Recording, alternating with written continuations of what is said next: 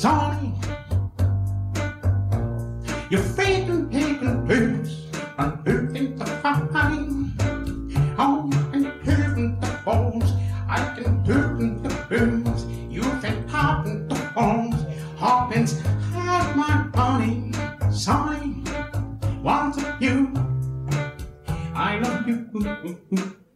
À toutes et bonjour à tous et bienvenue dans le 11e Super Cover Battle, le podcast qui classe les reprises à la manière de Super Ciné Battle. Et avant de rentrer dans le vif du sujet, il est difficile de ne pas revenir sur cette annonce faite dans le numéro 10, lâchée froidement et impassiblement.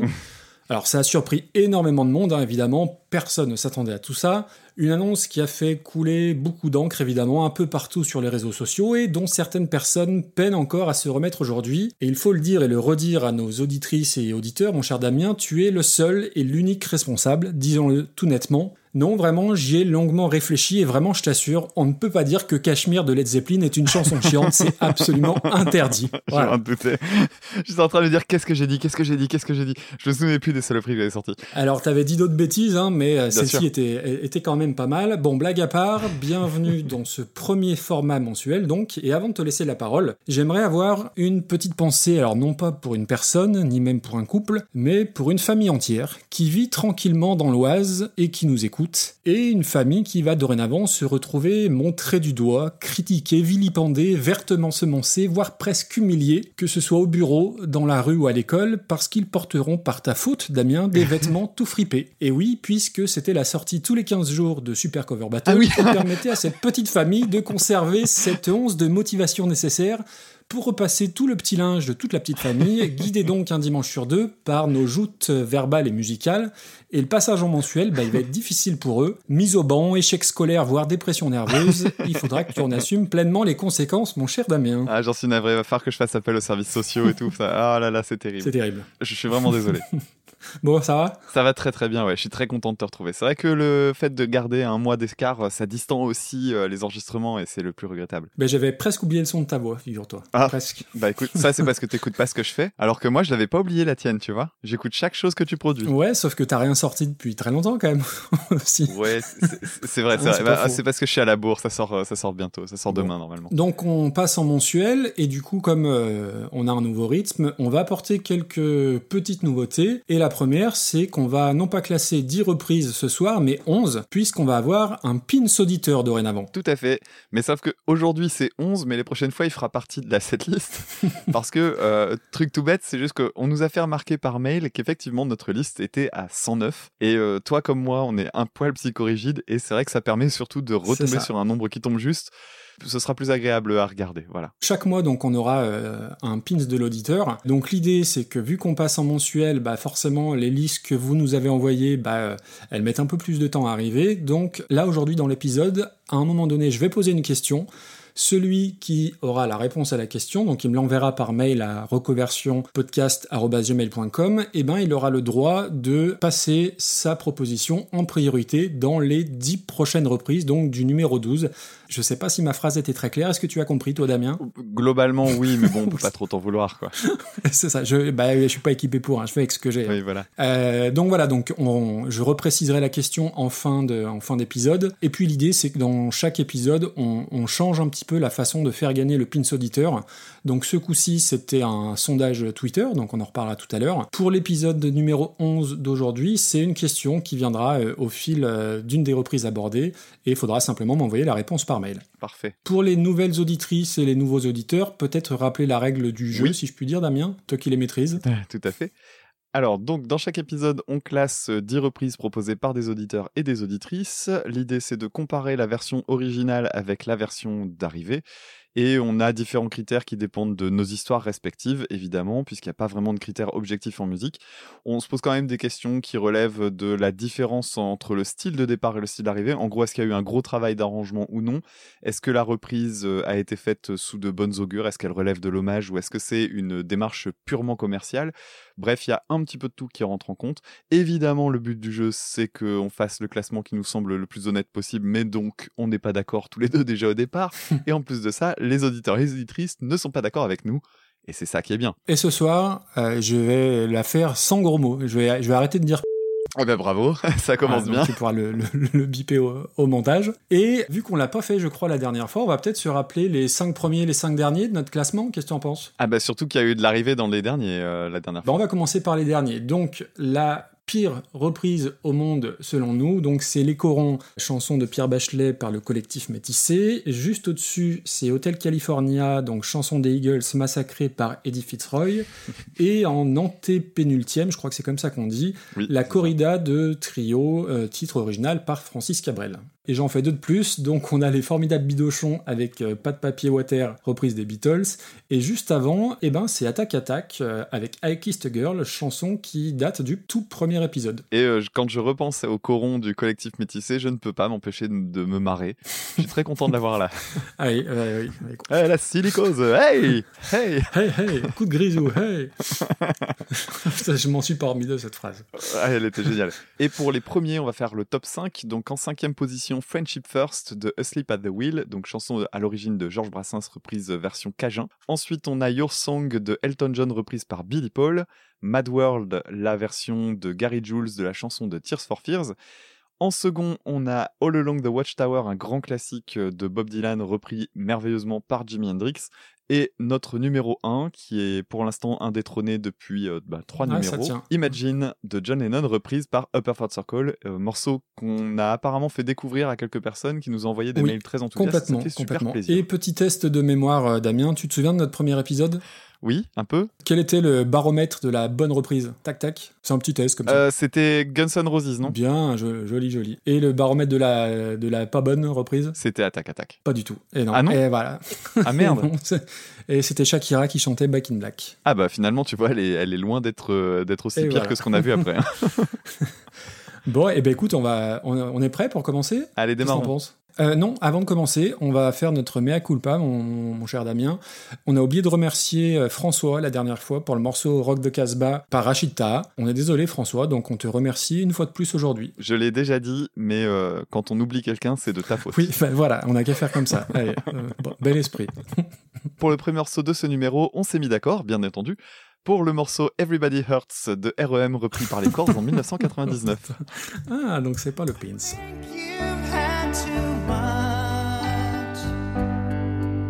Of this life.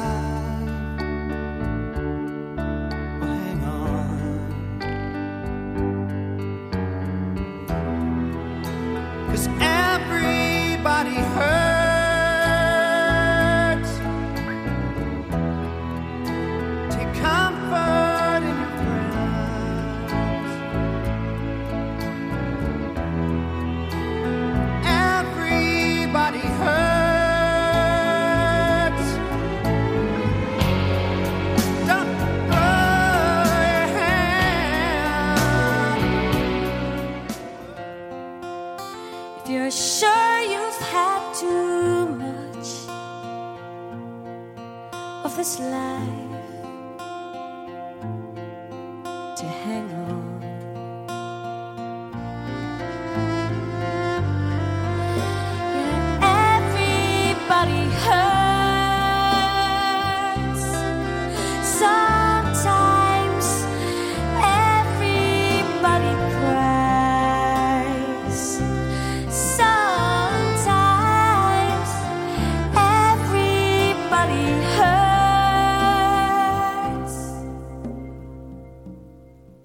sun.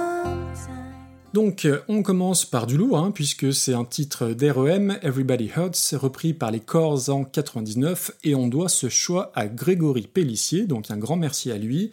Et moi, je suis très content, parce que je vais enfin pouvoir parler d'REM, qui est un de mes, un de mes groupes chouchous. Alors attention, petite mise en garde, quand vous cherchez une info sur REM sur le net, mettez bien les points entre le R, le E et le M, sinon on tombe sur des trucs de la République en marche, et ça peut être, ça peut être désagréable. Donc ça, c'est très très important. Et tu vois, même moi tout seul, quand j'écris des, des articles ou des, des notes, je Attends, fais, Nos auditeurs de droite, là, je, s'il je- te plaît. je fais l'effort de, de- de mettre des points pour pas qu'il y ait de confusion. Bref. Ceci étant dit, donc je vais enfin pouvoir clamer mon amour pour ce groupe.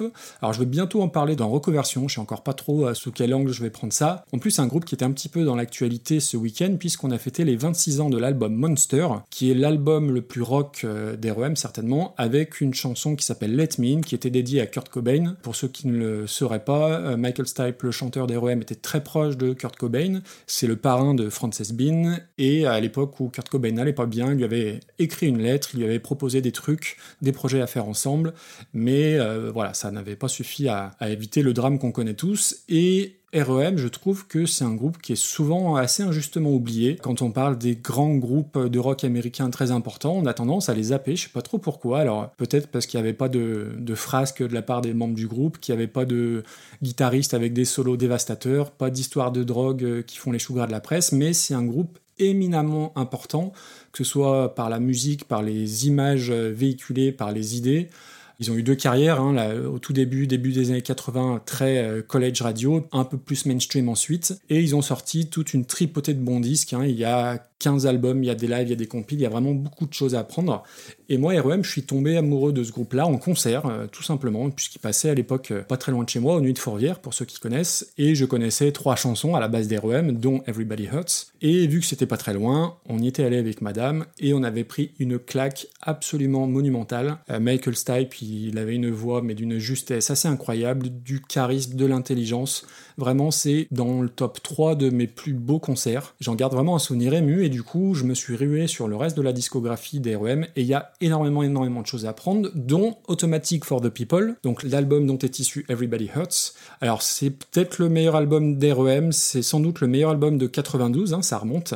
C'est un album qui est sombre, qui est mélancolique, voire un peu déprimant, et il y a une partie des, des arrangements de l'album et de cette chanson qui est faite par Jean, euh, John Paul Jones, j'allais dire Jean-Paul Jones, donc qui est faite par John Paul Jones, qui n'est autre que le bassiste, organiste, claviériste de Led Zeppelin, et c'est, je pense, leur chanson la plus connue avec euh, Losing My Religion. Everybody Hurt, c'est pas ma préférée, je trouve qu'on l'a beaucoup trop entendue, elle est un poil longue. Sur l'album Automatic for the People, je conseillerais plutôt des morceaux comme Drive ou comme Night Swimming, mais ça reste une belle chanson, et puis elle est facile à jouer, puisque même moi, le petit arpège de la guitare, j'y arrive.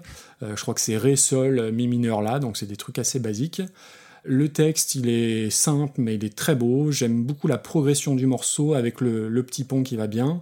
Ouais, c'est un morceau que j'aime bien, qui est pas transcendant dans la discographie d'REM. C'est pas celui que je vais me mettre en, priorité, mais j'aime bien. Pour les chords, alors je crois que t'aimes bien les chords. Alors euh, je vais être euh, honnête, franc et sincère. Les chords, euh, c'était quand même difficile de, passer à côté du, phénomène à la fin des années 90. En gros, sur le plan du rock, il y avait Alanis Morissette, les Cranberries et les chords. Faut bien se l'avouer, ça a aussi marché parce que les sœurs, elles étaient assez jolies. Je pense que tu me contrediras pas. Et tout le monde se foutait du frangin qui jouait de la batterie. Je pense qu'on est bien d'accord. Mais pour moi, c'était un peu les Spice Girls avec un violon pour la caution euh, traditionnelle celtique.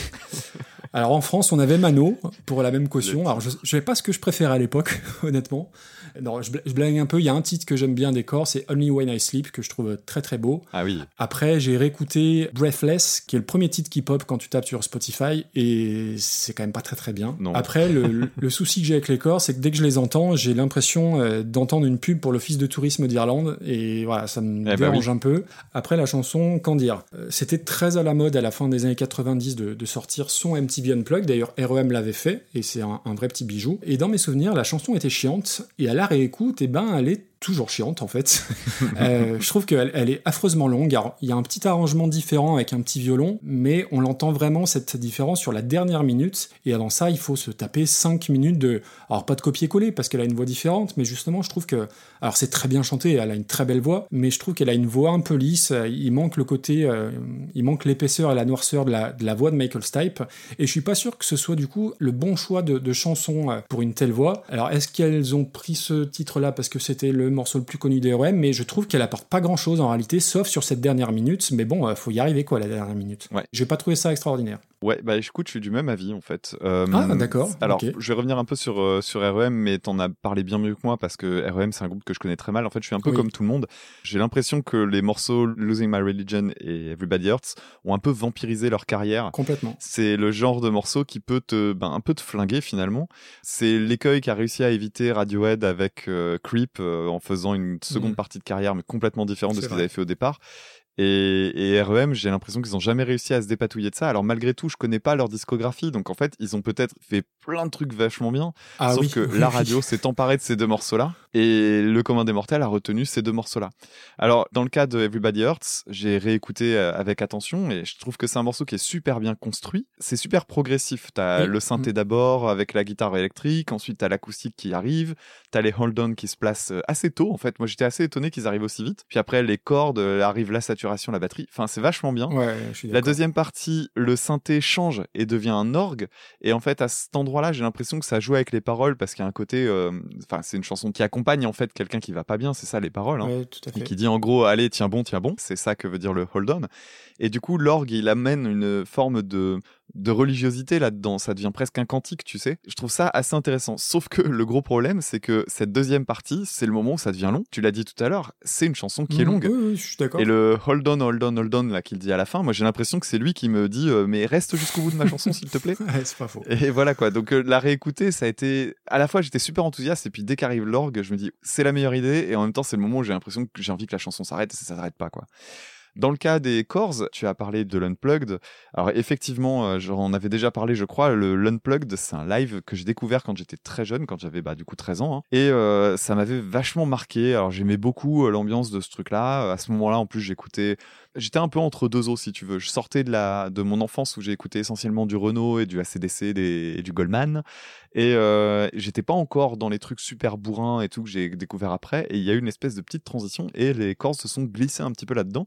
Mais je suis pas un fan des Corrs du tout puisque je ne connais que leur Unplugged. C'est-à-dire que j'adore l'Unplugged, enfin j'adorais pardon, l'Unplugged quand j'étais gosse. Et euh, la suite qu'ils ont fait quand c'est passé, quand ils ont commencé à faire des tubes radio bah, comme Breathless dont tu parlais, Ouf, ouais. bah, moi j'étais super étonné quand je les ai vus passer à la télé en me disant mais c'est ça en fait, mais, mais c'est nul, mais c'est de la pop, c'est chiant.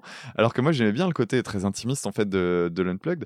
Et je trouve vraiment qu'il a une couleur un peu particulière. Et je trouve qu'il c'est peut-être le plus intimiste des Unplugged et du coup c'est peut-être aussi parfois, selon les moments dans lesquels tu écoutes, le plus chiant. Ouais.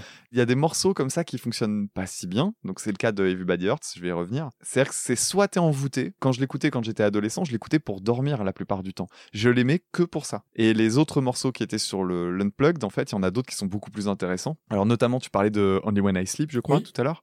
Ce morceau-là, il, il Il est très, super dans l'Unplugged. Il est, il est magnifique dans l'Unplugged. Ouais, je suis d'accord. Et c'est celui qui ouvre l'album. D'ailleurs, Everybody Hurts, c'est celui qui ferme l'album.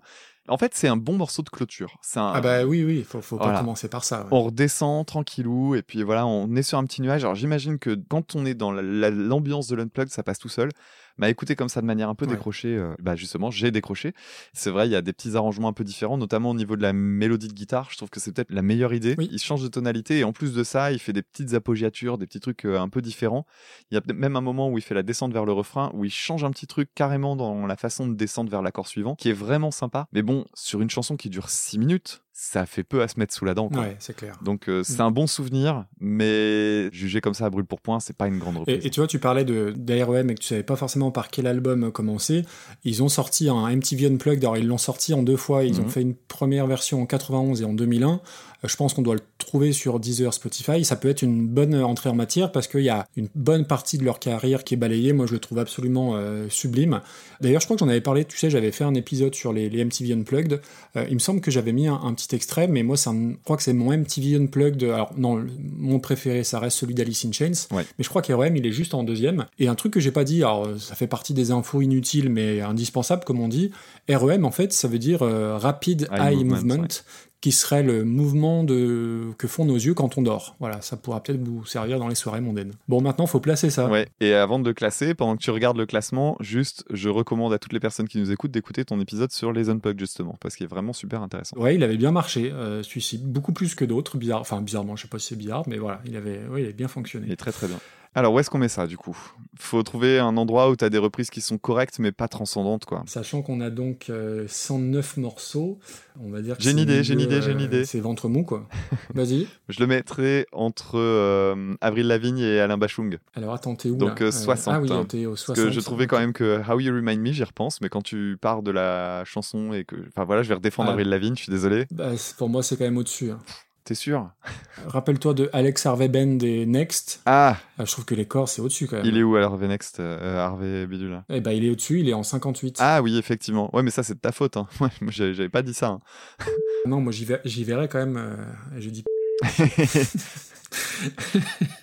Euh, non, moi, j'y verrais plus haut. euh, Kiss, qu'on a traité la dernière fois. Pour moi, c'est limite au-dessus, hein, les corps. ah ouais? Je, je veux dire, c'est- pas incroyable, mais. Alors, dans ce cas-là, je te propose en dessous de Broken Circle. Parce que j'ai re- j'ai repensé à cette chanson et je la trouve cool. Ok, donc euh, ça nous fait une bonne 48e place. Donc au-dessus de ma Benz par chanson d'occasion, ouais, c'est pas mal, hein. Ouais. On continue avec le quatrième morceau de notre liste, à savoir la chanson Burning Down the House des Talking Heads reprise par les Cardigans avec Tom Jones en 2003.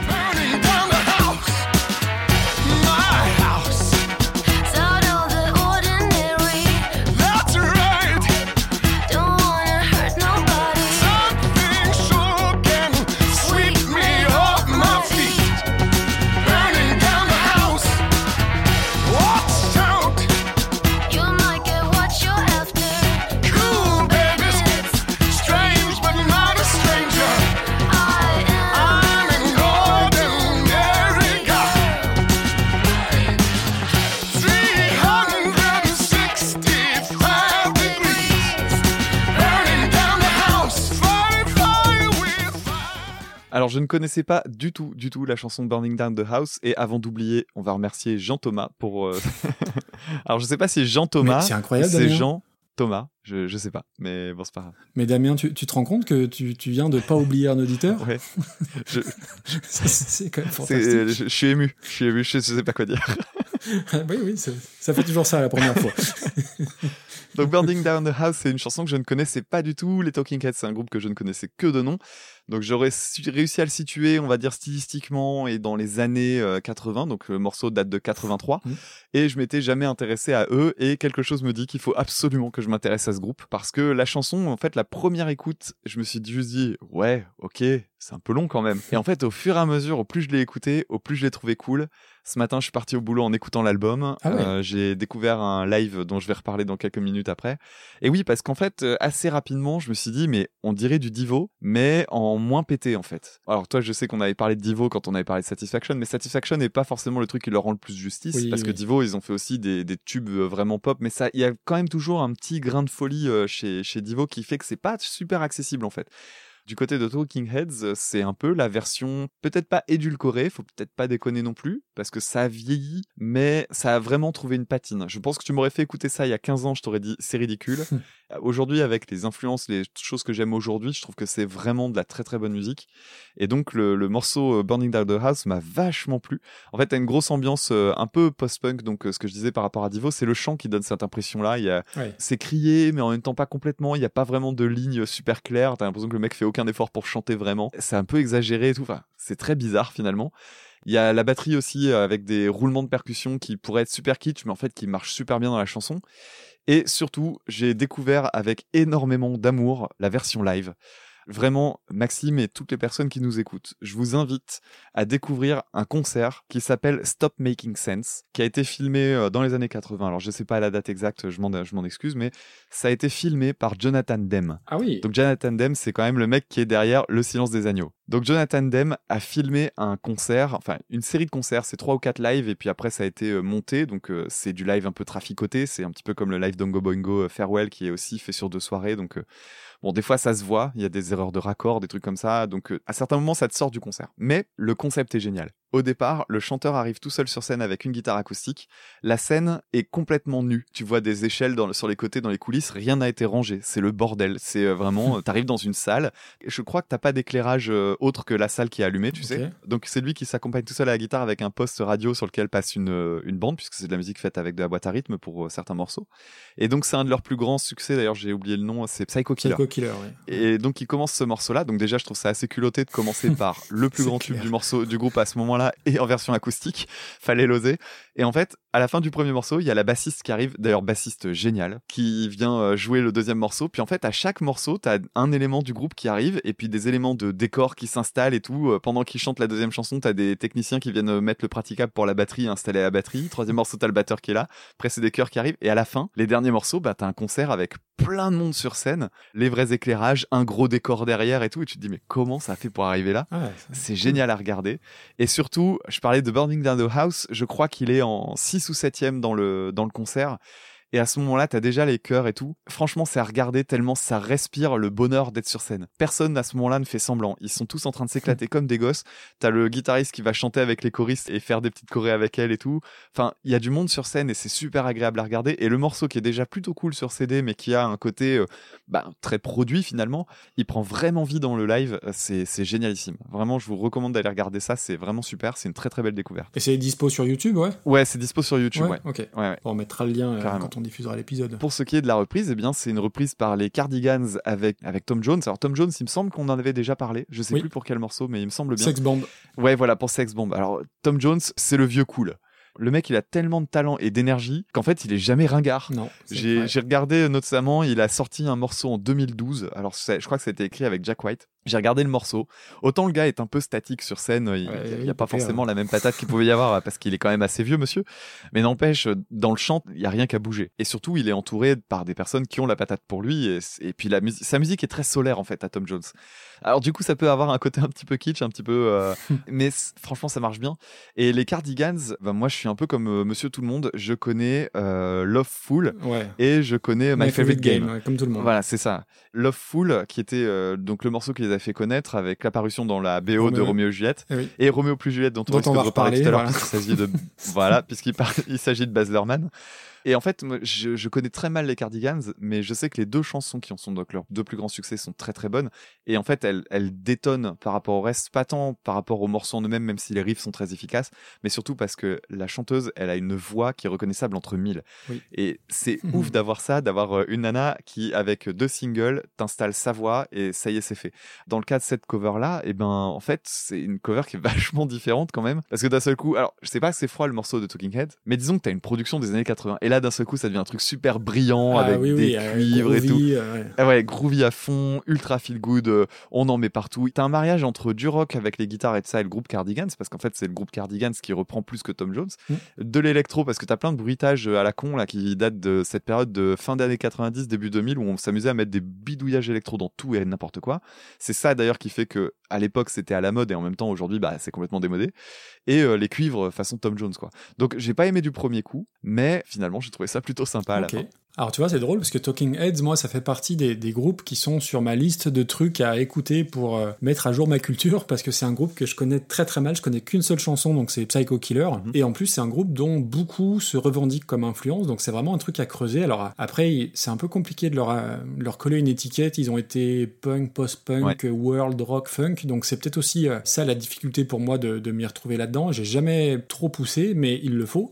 Et puis, euh, ce qu'on peut dire d'intéressant sur Talking Heads, c'est qu'ils ont donné leur nom indirectement à Radiohead, puisque Radiohead, c'est une chanson des Talking Heads, Mm. et c'est pour ça que Tom York et compagnie l'ont adopté. Et alors, dans les trucs euh, débiles que j'ai notés, en 2011, t'as Rolling Stone qui les a classés le centième groupe de la liste des 100 meilleurs groupes de tous les temps. Mhm. Alors, euh, attention, spoiler, il n'y a pas le collectif métissé hein, dans, dans la liste. Après, moi, la première écoute, ça m'a fait comme toi, j'ai trouvé ça très désagréable. C'est-à-dire que bah voilà, euh, ça, ça pue les années 80. Le... Et moi, surtout, ce que j'ai ce que j'ai retenu au départ, c'est le son de batterie euh, tout doux, tout doux, tout, très vraiment euh, Ouais. typique des années 80. La voix trafiquée, pas forcément super agréable, mais qui m'a rappelé celle de, de Bowie à la période où il, enregistrait des trucs avec Brian Eno, toute la trilogie berlinoise notamment. Au niveau de l'intonation, j'ai retrouvé un petit peu de ça. Et c'est pas forcément moi ma, période préférée de Bowie. Tu sais pas trop comment euh, étiqueter ça, encore une fois. Est-ce que c'est c'est une sorte de new wave un peu détraqué, mais pour le coup qui a marché, hein, parce que le morceau que je connaissais pas a été un carton à l'époque, euh, aux États-Unis euh, notamment. Et la première écoute m'a pas donné franchement envie d'aller plus loin. Et puis, bah, pour les besoins de l'émission, j'ai réécouté deux, trois fois. Et elle s'est bonifiée avec le temps, clairement. Donc, avec ce que tu m'as dit euh, par rapport au concert live, euh, oui, je pense que je vais creuser. Et ce qui est très, très drôle, c'est qu'avant d'écouter la, la version de Tom Jones, tu perçois déjà ce que Tom Jones peut en faire. Ouais. Et euh, c'est exactement ce que tu as dit, c'est-à-dire que là où, la, version originale est très sèche, très froide, bah ouais, il t'apporte un groove, que ce soit Tom Jones ou les Cardigans, c'est Pimp My Car, mais version musique, quoi, c'est plus moderne, il te rajoute des cuivres, de la guimbarde, enfin, c'est assez fou. Alors, tu parlais des, Cardigans, moi j'aime beaucoup, beaucoup, beaucoup les Cardigans, donc oui, les deux morceaux, tu en as parlé.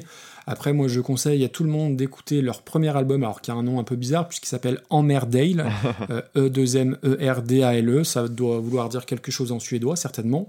C'est leur premier album qui est très frais et euh, donc les Cardigans sont suédois et comme beaucoup de Suédois, ils sont fans de, de métal et c'est des fans inconditionnels de Black Sabbath et ils ont repris euh, Iron Man euh, dont j'avais fait un, un épisode d'ailleurs et ils ont repris aussi Sabbath, Bloody Sabbath et c'est à l'opposé évidemment de ce que pouvait proposer Black Sabbath. Je vous conseille vraiment d'écouter ça parce que ça vaut le détour et bah voilà moi je suis très très très client de, de la voix de la chanteuse des Cardigans et c'est là que intervient la question euh, pour le prochain Pins auditeur. Ah, Donc question que les moins de 35 ans auront peut-être du mal à comprendre et à, et à résoudre. Euh, il faut simplement me donner le point commun entre Terence Hill et la chanteuse des Cardigans. Donc voilà, vous m'envoyez ça à reconversionpodcast.gmail.com et euh, bah, celui qui trouve, on met sa proposition de reprise en priorité dans le prochain. La question, euh, la parenthèse est close. Donc je suis très client de la voix de, la chanteuse des Cardigans, j'allais dire son nom du coup. Et euh, voilà, je trouve que le morceau il fonctionne super, il y a des super arrangements, le petit riff de guitare un peu déstructuré. Ce qui est assez fou, je trouve, c'est qu'ils partent d'une chanson qui est à la base quand même un peu bancale et ils en font un truc un peu sucré, mais juste ce qu'il faut,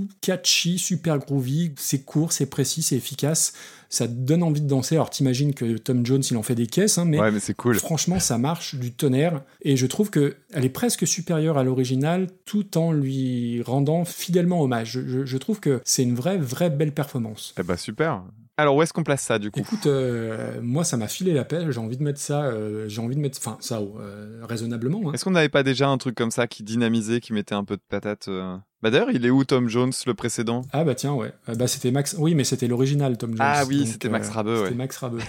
Bon alors par rapport à Max Rabeux, Ah bah c'est fa- fatalement au-dessus. Non, mais tu vois, je regarde moi un Richard Cheese euh, qui reprenait Slipknot dans le côté un peu fun. euh, ouais, c'est pas déconnant. C'est pas déconnant, hein Qu'est-ce que t'en penses? Ouais, puis là, il y a quand même quelques trucs un peu tristoun. Hein. Ouais. On peut peut-être Mm. casser aussi un truc tristoun. On peut mettre entre Lola Marche et Nirvana, par exemple. Allez, parfait. Donc ça nous fait une belle 31e place. Franchement, c'est cool. hein. Bah ouais, c'est pas mal. Tu redonnes le nom du, du live qu'il faut aller voir Alors le live, c'est Stop Making Sense. Ok, parfait. On le mettra dans, dans les liens aussi, mais euh, non, ok, je vais aller voir. Cool. Alors le morceau suivant, ce sera une chanson d'un grand monsieur, un artiste que beaucoup adorent, puisqu'on va parler de la chanson Pastime Paradise de Stevie Wonder, reprise par le Youngblood Brass Band. and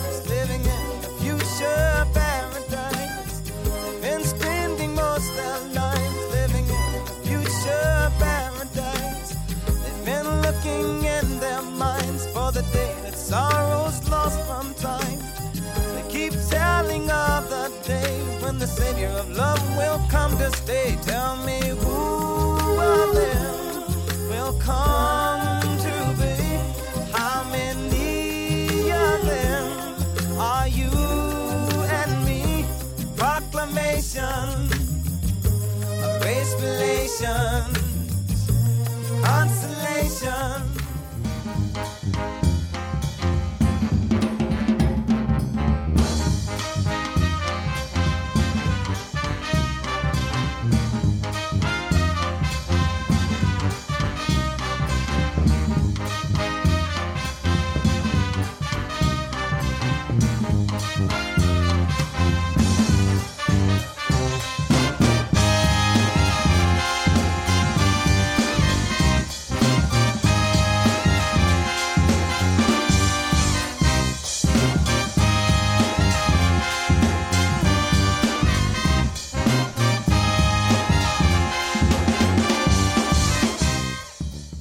Donc on a des célébrités qui nous envoient des reprises Ah oui. puisque on doit ce choix à Julien Lepers ou presque. Alors j'imagine qu'il y a une private joke derrière, peut-être que tu nous en diras plus. Oui. Oui, vas-y. C'est un auditeur euh, qui a envoyé ça par Twitter, je crois, et euh, je me suis rendu compte que sa vignette c'était Julien Lepers. Donc je me suis dit tiens, ce serait rigolo qu'on mette Julien Lepers. Il a dit ouais, ce sera marrant. Donc euh, voilà. Très bien. Salut Julien Lepers qui n'est pas Julien Lepers. Très très bien. Euh, donc l'original c'est Pastime Paradise, tu l'as dit, par Stevie Wonder, donc un morceau qui date de 76, et la reprise date de 2000, donc par le Youngblood Brass Band. Et alors euh, on va s'arrêter un petit moment sur Stevie Wonder, il y a des gens comme ça que je pense personne ne peut détester. C'est littéralement impossible et qui font l'unanimité dans le très grand public.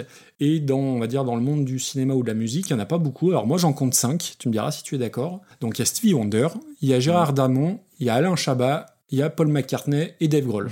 je sais pas ce que tu en penses, je pense que c'est absolument Ouais. impossible Ouais, ouais, c'est de critiquer ces gens-là. Tout le monde les aime et, c'est et ils ont bien raison d'ailleurs. Sachant que Dave Grohl, il, il passe devant tout le monde là ces dernières années, Oui. parce que bon, évidemment, c'est peut-être le plus actuel de tous, et qu'en plus de ça, il arrive encore à, à nous épater chaque semaine, notre euh, confère la, sa dernière euh, trouvaille qui a Avec été la de, gamine là. voilà, de faire un petit challenge de batterie avec une gamine de 10 ans qui a un talent dingue et surtout une énergie complètement folle. Ah, Et euh, il lui a fait sa propre chanson, et c'est c'est juste trop cool. C'était marrant ces petits échanges. Donc si vous connaissez pas, renseignez-vous là-dessus, c'était vraiment très chouette. Et donc voilà, moi Stevie Wonder, je suis très très fan. Alors après, il n'y a pas eu que du bon, hein. il a une carrière absolument prodigieuse. Pastime Paradise allait sur l'album Songs in the Key of Life, qui est un double album euh, tout bonnement indispensable dans toute bonne discothèque euh, qui se respecte. Il y a un gros ratio d'ailleurs de morceaux énormes sur ce disque qui sont repris par euh, George Michael notamment. Enfin voilà, c'est un super disque et c'est à mon sens un des derniers grands dinosaures vivants de la soul et de ce genre-là. Lui aussi fait partie des gens qui ont une voix reconnaissable entre mille. Et tu vois, mon premier souvenir de lui, c'est la chanson We Are the World, qui est une chanson malgré tout que, que j'adore. Et, et quand j'étais gamin, je me repassais en boucle son passage, euh, où il se répond un peu avec euh, Bruce Springsteen. Et euh, je, je trouve cette chanson absolument formidable. Et le- la qualité de sa voix, de son chant, l'empêche euh, empêche le morceau d'en faire un truc un peu giga musique, quoi. De, de très peu, hein, de très très peu. De très très peu, ouais. Il y aurait un épisode entier à consacrer à l'enregistrement et à la prod de cette chanson, que ce soit les fringues, la course à Lego ou Bob Dylan qui fait la tronche, mais voilà, c'est une grosse, grosse Ah Madeleine de Proust pour moi. Et euh, j'ai un profond respect pour Stevie Wonder qui est adoubé par à peu près tout le monde et qui aussi, je trouve, une sorte de, de passerelle entre soul, funk, disco, rock et qui est respecté par tout le monde et c'est bien normal. La chanson en elle-même, alors beaucoup en, en 1995 pensaient que Coolio était l'auteur de Gangsta's Paradise, mais pas du tout, puisque Eh oui. il avait tout emprunté à Stevie, euh, qui avait fait cette chanson-là donc 20 ans avant. C'est pas ma préférée, Pastime Paradise, mais la boucle du départ, ça fait partie de ces chansons où tu reconnais en 2-2. Alors, il y a quelques défauts, la prod, elle, a un peu pris. Les faux violons faits au synthé, ça s'entend, ça se voit, ça s'entend. Les percussions sont un peu trop en avant, je trouve, et par rapport à sa voix, c'est un petit peu dommage, mais c'est pas critiquable, honnêtement. C'est le genre d'artiste et le genre de morceau absolument pas critiquable. Quant à la reprise, Youngblood Brass Band, je n'avais jamais entendu parler de ce nom. Le seul Youngblood que je connais, bah, pour moi, c'est un film sur le hockey avec euh, Rob Lowe et Patrick Swayze, tu vois. Euh, je sais pas si tu connais ce film qui est euh, peut-être chez Nanarland maintenant, mais que j'avais bien aimé étant gamin. Youngblood Brass Band, c'est un groupe, euh, enfin, c'est plus un orchestre qu'un groupe avec 10 personnes dedans, je crois. Et vu le nom, bah, tu t'attends à ce que ça soit Roger et sa fanfare, et c'est pas loin d'être ça. Enfin, c'est presque ça, c'est un- une Quel reprise de façon instrumentale. Non, non, mais attends, non, non, mais c'est pas, c'est pas du mépris, au contraire. La- Laisse-moi terminer. Il y a juste un petit passage rappé à la fin, mais sinon, c'est une version instrumentale. T'as les qui reprennent la mélodie au chant. Et du coup, comme ça date de 2000, bah, ça sonne beaucoup plus moderne et ça sonne mieux. Et il y a un groove qui est hallucinant, une vraie épaisseur dans tout le morceau. Alors c'est dû au nombre d'instruments hein, que t'as pas dans le, dans le morceau original. Les parties de batterie, alors je suis pas batteur, mais je les trouve absolument hallucinantes, vraiment. Ça fait fanfare, mais alors fanfare c'est pour faire un bon mot, hein, mais ça tire un peu vers le jazz mais un jazz pas pédant, un jazz accessible, c'est super classe, c'est groovy, c'est rond, c'est chaud. J'étais ultra emballé par le morceau, je l'ai écouté, les solos de cuivre, c'est super chouette, alors même si ça prend clairement ses distances avec la version Steve Wonder, la partie rappée à la fin, elle est infiniment plus classe que ce qu'en a fait Coolio, ça c'est une évidence. Ça aurait été mon tour de choisir un pins, j'aurais mis celle-ci, parce que j'ai trouvé ça fantastique, vraiment. Si un truc a un petit bémol à redire, c'est qu'elle est un poil longue, hein. la version originale fait 3 minutes euh, 20, je crois. Ils en font un, un morceau de 6 minutes, mais ça donne une pêche, enfin il y a vraiment une épaisseur, tu te prends ça dans... Enfin j'ai écouté en plus au casque, et j'ai trouvé ce morceau fantastique. J'ai écouté d'autres choses qu'ils ont fait parce qu'ils ont repris un peu d'autres morceaux euh, de cette façon-là et j'ai été proprement emballé. Voilà. Donc je me moquais de Roger et sa fanfare, mais euh, j'ai adoré. Ça va, t'as été sympa finalement avec Roger. J'ai été sympa. Alors, alors pour Stevie Wonder, euh, de mon côté, c'est un des artistes que je dois rattraper. Et en même temps, j'ai pas très envie d'y aller parce que même si je reconnais toutes les qualités des chansons qui sont très connues qu'il a faites, c'est pas de la musique que je prends plaisir à écouter. Jamais tu me prendras à dire tiens je vais écouter un Stevie Wonder. Wow. Ouais. C'est- Mais je reconnais toutes les qualités. Du coup, euh, voilà c'est tout. Je suis juste peut-être pas la cible et, et voilà passons quoi. Alors après euh, effectivement t'as raison. hein, c'est le titre culte pour la génération de ceux qui ont grandi dans les années 80-90. Euh, tu parlais de Coolio. En fait, faut aussi rappeler que Coolio avait explosé parce que c'était la BO du film Esprit rebelle avec, euh, Oui, Michel avec Michel Pfeiffer, je crois. Tout à Voilà, et que ce film-là, il a eu un succès de dingue et aujourd'hui, tout le monde s'en fout, euh, à part les gens qui ont 30 ans. Ouais, enfin, 30 ans. Et encore, Bah, un peu un- plus même. plus de 30 ans, plus de 30 ans. Moi, c'est un morceau que, c'est un thème que j'adore et j'avais, quand j'étais gamin, j'adorais la version de Coolio, mais grave. Et en fait, c'était moins pour le rap, bien que j'aimais bien la voix de Coolio. En plus de son flow, parce qu'il y a des moments où il fait des belles accélérations qui sont classes. On va tous acheter le CD de titres. hein. Ouais, voilà. Et euh, la, la suite d'accords euh, de ce fameux truc au début, là, au synthé, Ouais. enfin, c'est super joli. Ouais. Et le son de synthé, alors tu disais, hein, c'est effectivement un truc qui est fait au synthé. Et ce qu'il y a de marrant, c'est que si tu veux, les notes, elles ont un côté vibré qui n'arrive que, alors c'est soit à l'impact, c'est-à-dire soit c'est euh, dû à, on va dire, la vélocité de la, de la frappe sur la touche, ou alors c'est parce qu'elle dure. Et je crois que c'est quand elle dure un peu plus. Et euh, du coup, ça, tu sais que dès que t'entends une note euh, un peu longue, ça fait. en fait, c'est con, mais ça a fait la marque de fabrique aussi du truc. Et je pense que c'est parce qu'on l'a dans l'oreille à cause de Coolio. Je sais pas ce que ça a donné dans les années 80, si ce morceau-là a vraiment eu un succès euh, dantesque, j'en sais rien, mais dans les années 90, euh, Bah, L'album, il a eu un succès, donc après, le... c'était peut-être pas forcément un des gros singles, ouais, je sais pas. Je sais pas non plus, mais dans les années 90, ouais, le, le son de synthé, on le connaissait tous, euh, on l'avait dans l'oreille direct, quoi. Ouais. Alors par contre, pour ce qui est du, du brass band, alors je connaissais pas le Youngblood Brass Band, mais je connais euh, quand même pas mal l'exercice du brass band. Et euh, j'ai beaucoup plus de réserve que toi, en fait. Ok. C'est un exercice qui est vraiment génial, le, le brass band. C'est un truc qui est fantastique à voir en live. Oui. Apparemment, en plus, le Youngblood fait euh, des tournées et tout ça. Ils étaient, euh, j'ai regardé comme ça tout à l'heure s'ils avaient eu des tournées récemment. L'année dernière, ils ont fait une tournée euh, en Europe où ils sont passés en Allemagne, à- en Belgique, en France, pas mal de dates. J'ai regardé, ils sont passés à Lyon, pas loin de chez toi. Ah ouais, Ils sont ah, passés merde. au Grand Mix de Tourcoing, pas loin de chez moi, chez Darmanin. Voilà, ils ont ils ont fait comme ça une tournée vraiment assez longue. Et quand j'ai vu ça, je me suis merde, j'aurais adoré les voir. Le brass band, c'est un truc que j'adore dans la rue. Ça m'est déjà arrivé de tomber sur des vrais brass bands de qualité dans la rue qui reprenaient des, des standards parce qu'en fait c'est ça l'exercice Ouais. du brass band. L'intérêt c'est on prend un truc pop que tout le monde connaît et on fait un arrangement. Et je trouve ça passionnant en termes d'écriture. C'est-à-dire que quand tu écoutes les arrangements d'un brass band, moi je peux passer euh, des heures à écouter des brass bands juste pour me dire mais comment ils ont réécrit ce truc-là? Par contre, à écouter, ah, quand il n'y a pas la vie de l'instru et de la vie de l'orchestre devant Ah ouais. toi, et surtout que c'est souvent très euh, chorégraphié, c'est-à-dire que tu sais, les, les brass bands, il y a même des concours de brass bands, il y a des compétitions et des festivals entiers dédiés à cet exercice-là. Et donc, du coup, tu as beaucoup de brass bands qui intègrent des éléments en plus, qui vont être, euh, bah oui, de la chorégraphie, euh, des, des petits trucs à côté, euh, de la blague, de l'humour, plein plein de choses. Écoute. Et là, je trouve juste que ben, quand j'entends ça sur CD, ben, j'ai rien. Ah ouais, alors tu vois j'ai pas ressenti ça comme ça, c'est dingue. Bah voilà, bah moi j'ai entendu effectivement de la très bonne batterie, j'ai entendu des très beaux arrangements, mais j'ai entendu euh, du Stevie Wonder à la trompette. quoi. ouais, mais enfin. En fait, moi je m'attendais à un truc en plus de ça mieux produit. Je trouvais qu'en termes de production, ça manquait de patates Ah parce qu'il faut voir ce que c'est un brass band en vrai. hein. Un brass band en vrai, t'as les tripes qui bougent, oui, euh, oui. t'as les cuivres qui te vrillent les tympans. Et, et là, je trouve que en termes de prod, c'est en deçà de ce que je j'aurais aimé entendre. Surtout que des brass bands, bah, c'est con, mais euh, sur YouTube et tout ça, tu tombes très souvent sur des espèces de petits prodiges. bien sûr. Ce qui oui. fait que j'étais assez tiède. Alors la petite nouveauté dans ce groupe-là, c'est effectivement le couplet rap. Alors j'étais un peu tiède au départ quand je l'ai entendu. Je me suis dit, ouais, ok, c'est quoi la plus-value de ce truc? Le fait est que quand je l'ai réécouté une deuxième et puis une troisième fois, la troisième fois, j'ai mis les paroles sous le nez et euh, j'ai regardé un peu ce que ça donnait. Et le, ce, qui, ce qui rappe est intéressant, c'est sur les inégalités sociales. Et en fait, ça va pas tout à fait dans le sens de la, des paroles de, de la chanson de, de Stevie Wonder. Mais c'est cohérent, ça, ça Ouais. fonctionne bien. Mais j'ai trouvé ça pas ouf, j'ai pas trouvé ça très utile, euh, ce Ah couplet bon rap. Et ouais, alors je, je vois en quoi ça peut plaire à plein de monde. Moi, je trouvais ça assez mais, naturel en fait. Je- Ben ouais, mais, pas mais trouvé en plus de ça, trop. il arrive vachement tard en fait. Il arrive au bout de trois minutes quoi. Ah bah oui, oui. oui. Donc moi je m'y attendais pas la première fois, donc c'était la surprise.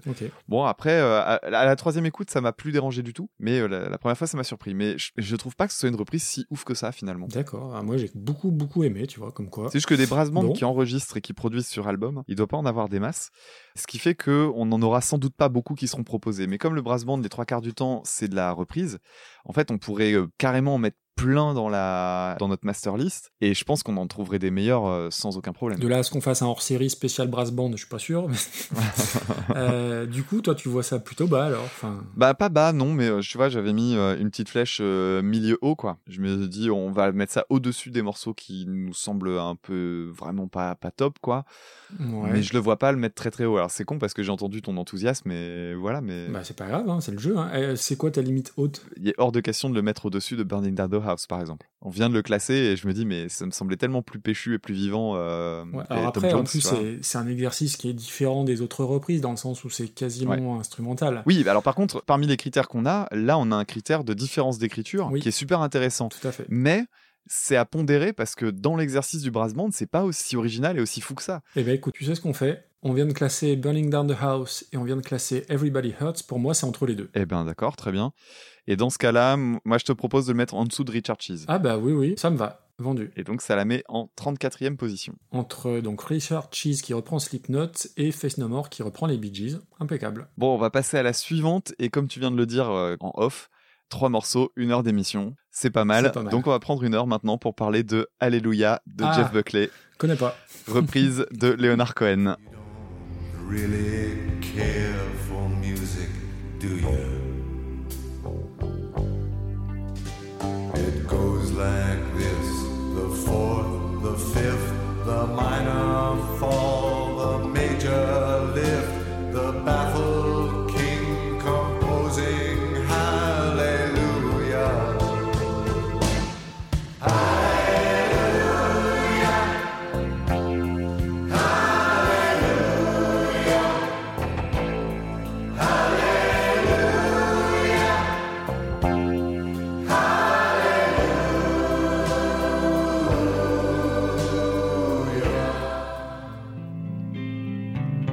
Baby, I've been here before. I've seen this room and I've walked this floor. You know, I used to live alone before I knew you. And I've seen your flag on the marble arch. And love is not a victory march, it's a cold and it's a broken hallelujah. Hallelujah.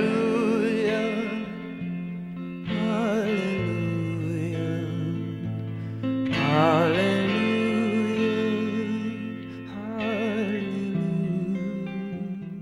Alors cette reprise-là, je crois que si on m'avait demandé de faire euh, une liste des cinq premiers morceaux qu'on allait nous demander pour faire les Super Cover Battles, celle-là aurait évidemment été la top 1. Ouais, ça. Et effectivement, elle est revenue très très régulièrement. Puis après, elle a commencé à s'éteindre un peu parce que je pense que la plupart des gens se sont dit, elle a déjà été proposée celle-là, c'est bon, on n'y revient plus. Ça c'est fait, Hurt de Johnny Cash, c'est bon. Oui, et puis même nous, je crois, on avait dit, euh, c'est pas la peine de nous envoyer Alléluia. Ouais, voilà. Elle est arrivée très très vite. Alléluia va commencer par la version de Leonard Cohen. Donc c'est un de ses plus grands succès. Alors je connais assez mal euh, la carrière de Leonard Cohen, hein, c'est pas un drame non plus. Ça a été écrit pendant un creux de la vague dans sa carrière et euh, c'est un de ses plus, un, des morceaux qu'on retient le plus de sa carrière. C'est une chanson qui est métaphorique. Alors, à part le côté euh, Alléluia, euh, on se dit, ouais, chanson religieuse et tout ça. Non, non, non, non, non, c'est bien une chanson qui parle de sexualité. Alors, elle le fait de façon relativement peu subtile quand même, hein, faut quand même, faut le reconnaître. Alors oui, il le fait bien parce qu'il va utiliser des, des métaphores bibliques, il va parler de, de Dalila pour parler notamment de, de la question de la tentation. hein. Donc, euh, je vous laisse vous référer à votre Bible si vous voulez vous intéresser à l'histoire de Dalila. Dalila, d'ailleurs, euh, personnage qu'on retrouve très souvent dans la musique pour parler de la tentation. Je pense euh, notamment, j'ai une chanson que j'aime beaucoup de, bah, de euh, also known as Bumblefoot, qui s'appelle Delilah, qui est sur cette question-là. Et en fait, le jour où je me suis rendu compte que c'était un prénom et que ça faisait référence à ça, je me suis rendu compte qu'il était dans plein, plein, plein de chansons, en fait. Donc c'est vraiment une référence partagée. Ouais. Et le morceau de Leonard Cohen, il a un truc que je trouve vraiment super bien. Alors on va faire le petit point technique qui m'aurait valu 5 points sur mon bingo. Il a un truc que j'adore. Alors je sais pas comment ça s'appelle en français, je crois qu'il y a un terme. Mais euh, c'est un terme qui s'applique plutôt aux musiques liturgiques. Tu vas faire ton Ariel Dombal. Voilà, je suis pas certain que le terme ait été euh, actualisé, si tu veux, avec le sens qu'on lui donne maintenant. Et c'est ce qu'on appelle le word painting. Alors, je sais pas si tu as déjà entendu parler de ce principe-là. Là, comme ça, ça me. Alors, il y a une vidéo géniale qui explique ça très très bien de David Bennett, qui est un, un pianiste qui est fan des Beatles et qui fait des vidéos de vulgarisation sur la composition, qui est vraiment passionnant sur Internet. Et euh, David Bennett a fait une super vidéo sur le word painting et il en parle pour cette chanson-là. En fait, le word painting, c'est quand tu illustres musicalement les paroles. Donc là, dans l'exemple de la chanson, c'est euh, au tout début de la chanson, t'as It goes like this, the fourth, the fifth, the minor fall and the major lift, the baffled king composing Hallelujah. Et en fait, quand il dit the fourth, the fifth, il parle de la carte et la quinte et, et en fait, il illustre simplement ce qui se passe au niveau des accords et au niveau de la, de la mélodie de sa chanson. Ok. Et d'ailleurs, ce qui me fait marrer, c'est que, bon, moi j'avais entendu le côté euh, fourth, fifth, tout ça, je me disais, ah oui, d'accord, c'est malin. Mais ce qui m'a fait marrer, c'est jusqu'au bout de la phrase. The baffled king composing Hallelujah, c'est lui. C'est quand même pas rien, quoi. Ouais, je comprends. Donc c'est marrant euh, de, de, de voir ça. Donc c'est un exemple, un des exemples les plus parlants.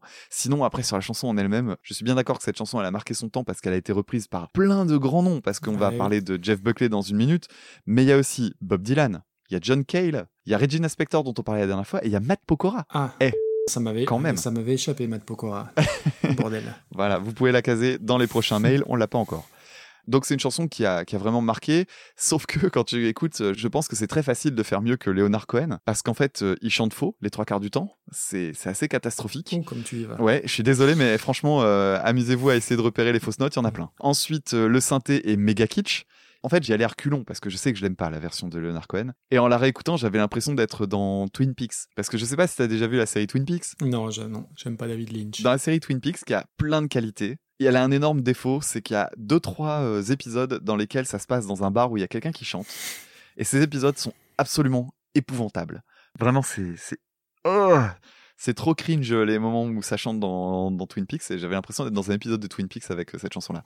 Désolé pour les fans de Twin Peaks et désolé pour les fans de Leonard Cohen.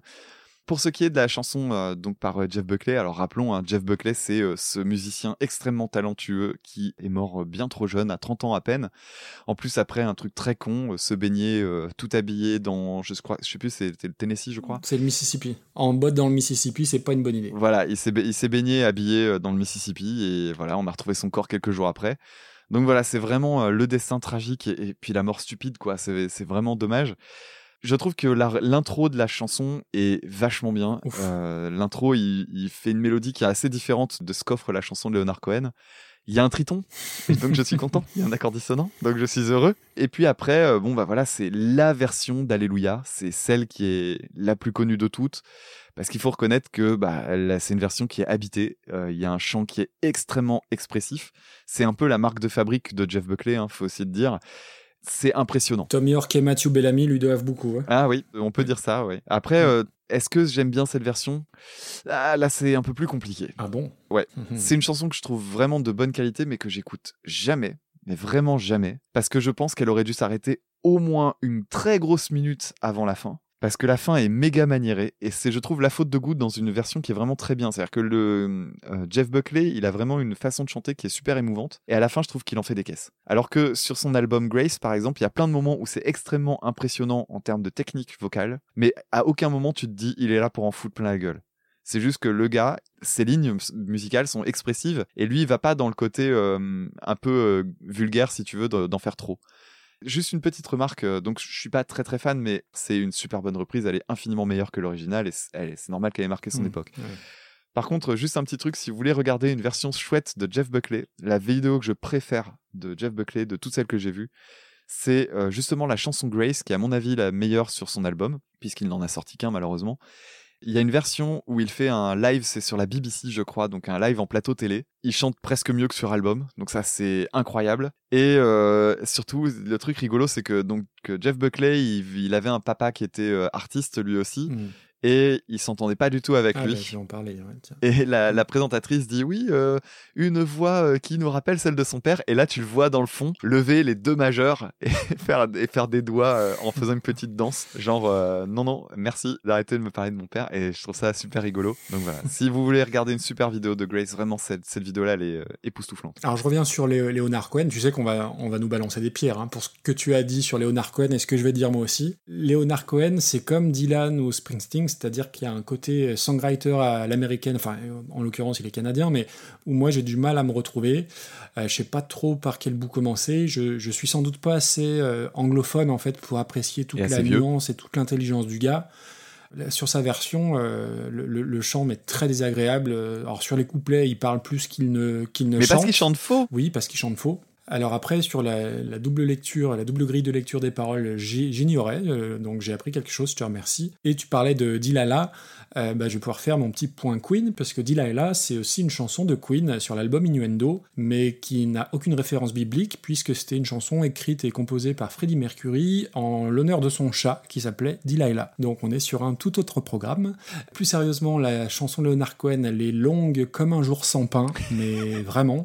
Et alors qu'elle est plus courte que la version de Jeff Buckley. La version de Jeff Buckley fait quasi 7 minutes, et la version de Leonard Cohen fait 4 minutes 30. Je suis allé au bout deux fois, mais c'était vraiment pour le bien de l'émission, parce que, euh, alors oui, il y a le côté quantique, machin, euh, mais en plus, je trouve que la prod a ramassé, enfin, vraiment pas emballé par ce morceau-là. Je crois que c'est le seul morceau que je connaisse de Leonard Cohen, donc j'imagine qu'il faut pas commencer par là, mais j'ai vraiment détesté. Par rapport à Buckley, eh ben, euh, moi j'ai consacré un épisode hein, au père Buckley au sens propre, puisque c'était à Tim et non pas à Jeff Buckley. Et tu en as parlé juste à la fin. Euh, effectivement, euh, Tim Buckley, qui était un, grand chanteur folk euh, au sens très large euh, américain, qui a vu son fils deux fois, puisque quand euh, Madame est tombée enceinte, il est lâchement euh, parti, abandonnant femme et Ah, enfant. voilà, donc d'où les deux doigts d'honneur tendus très haut. Un mec bien. Donc j'en parle d'ailleurs un petit peu dans l'épisode, mais effectivement au début il était présenté comme le fils de, sauf qu'aujourd'hui je pense que l'élève a dépassé le maître et le fils a, a dépassé le père je pense. Bien sûr. Bon voilà, tu en as parlé, quelle idée aussi de se, de se baigner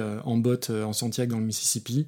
C'est vraiment un énorme, énorme gâchis parce que c'est euh, une comète. hein. Il y a un seul album et des milliards de, de chutes de studio euh, honteusement euh, récupérées. Et il y a un business morbide sur Jeff Buckley comme sur Jimi Hendrix Autre qui est assez dégueulasse. Mais j'aurais envie de te dire, Damien, que je suis anticonformiste et que c'est trop attendu, que cette version, on l'a trop écoutée, qu'elle est pas si bien que ça. J'aurais envie de te dire ça. Eh bien non, je, je vais pas faire l'anticonformiste. Je trouve cette chanson absolument admirable. Et pour revenir un peu sur, le, sur sa version à lui, en fait, c'est plus une reprise de la version de John Cale que celle de, de Leonard Cohen, puisque John Cale, en fait, il Ah. avait changé un, un paragraphe au niveau du texte, alors je sais plus lequel, avec l'autorisation de, de Leonard Cohen.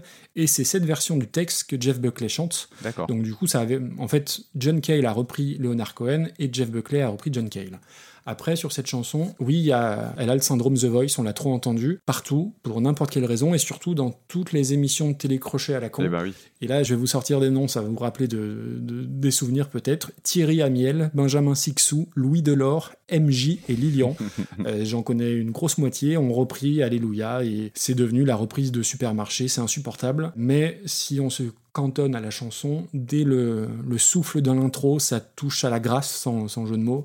La première note de guitare qui s'envole, c'est littéralement sublimissime. Et ça fait partie des. Bah, bah, voilà, au blind test, tout le monde reconnaît dans la, dans la micro-milliseconde. C'est un truc de fou. Le, le, le- vibrato fragile comme du verre sur sa voix. le- tu sens qu'il a une, il a une fragilité, ce garçon. Et t'as juste envie de lui faire un gros câlin et lui dire bah, surtout ne va pas te baigner, ne va pas te baigner.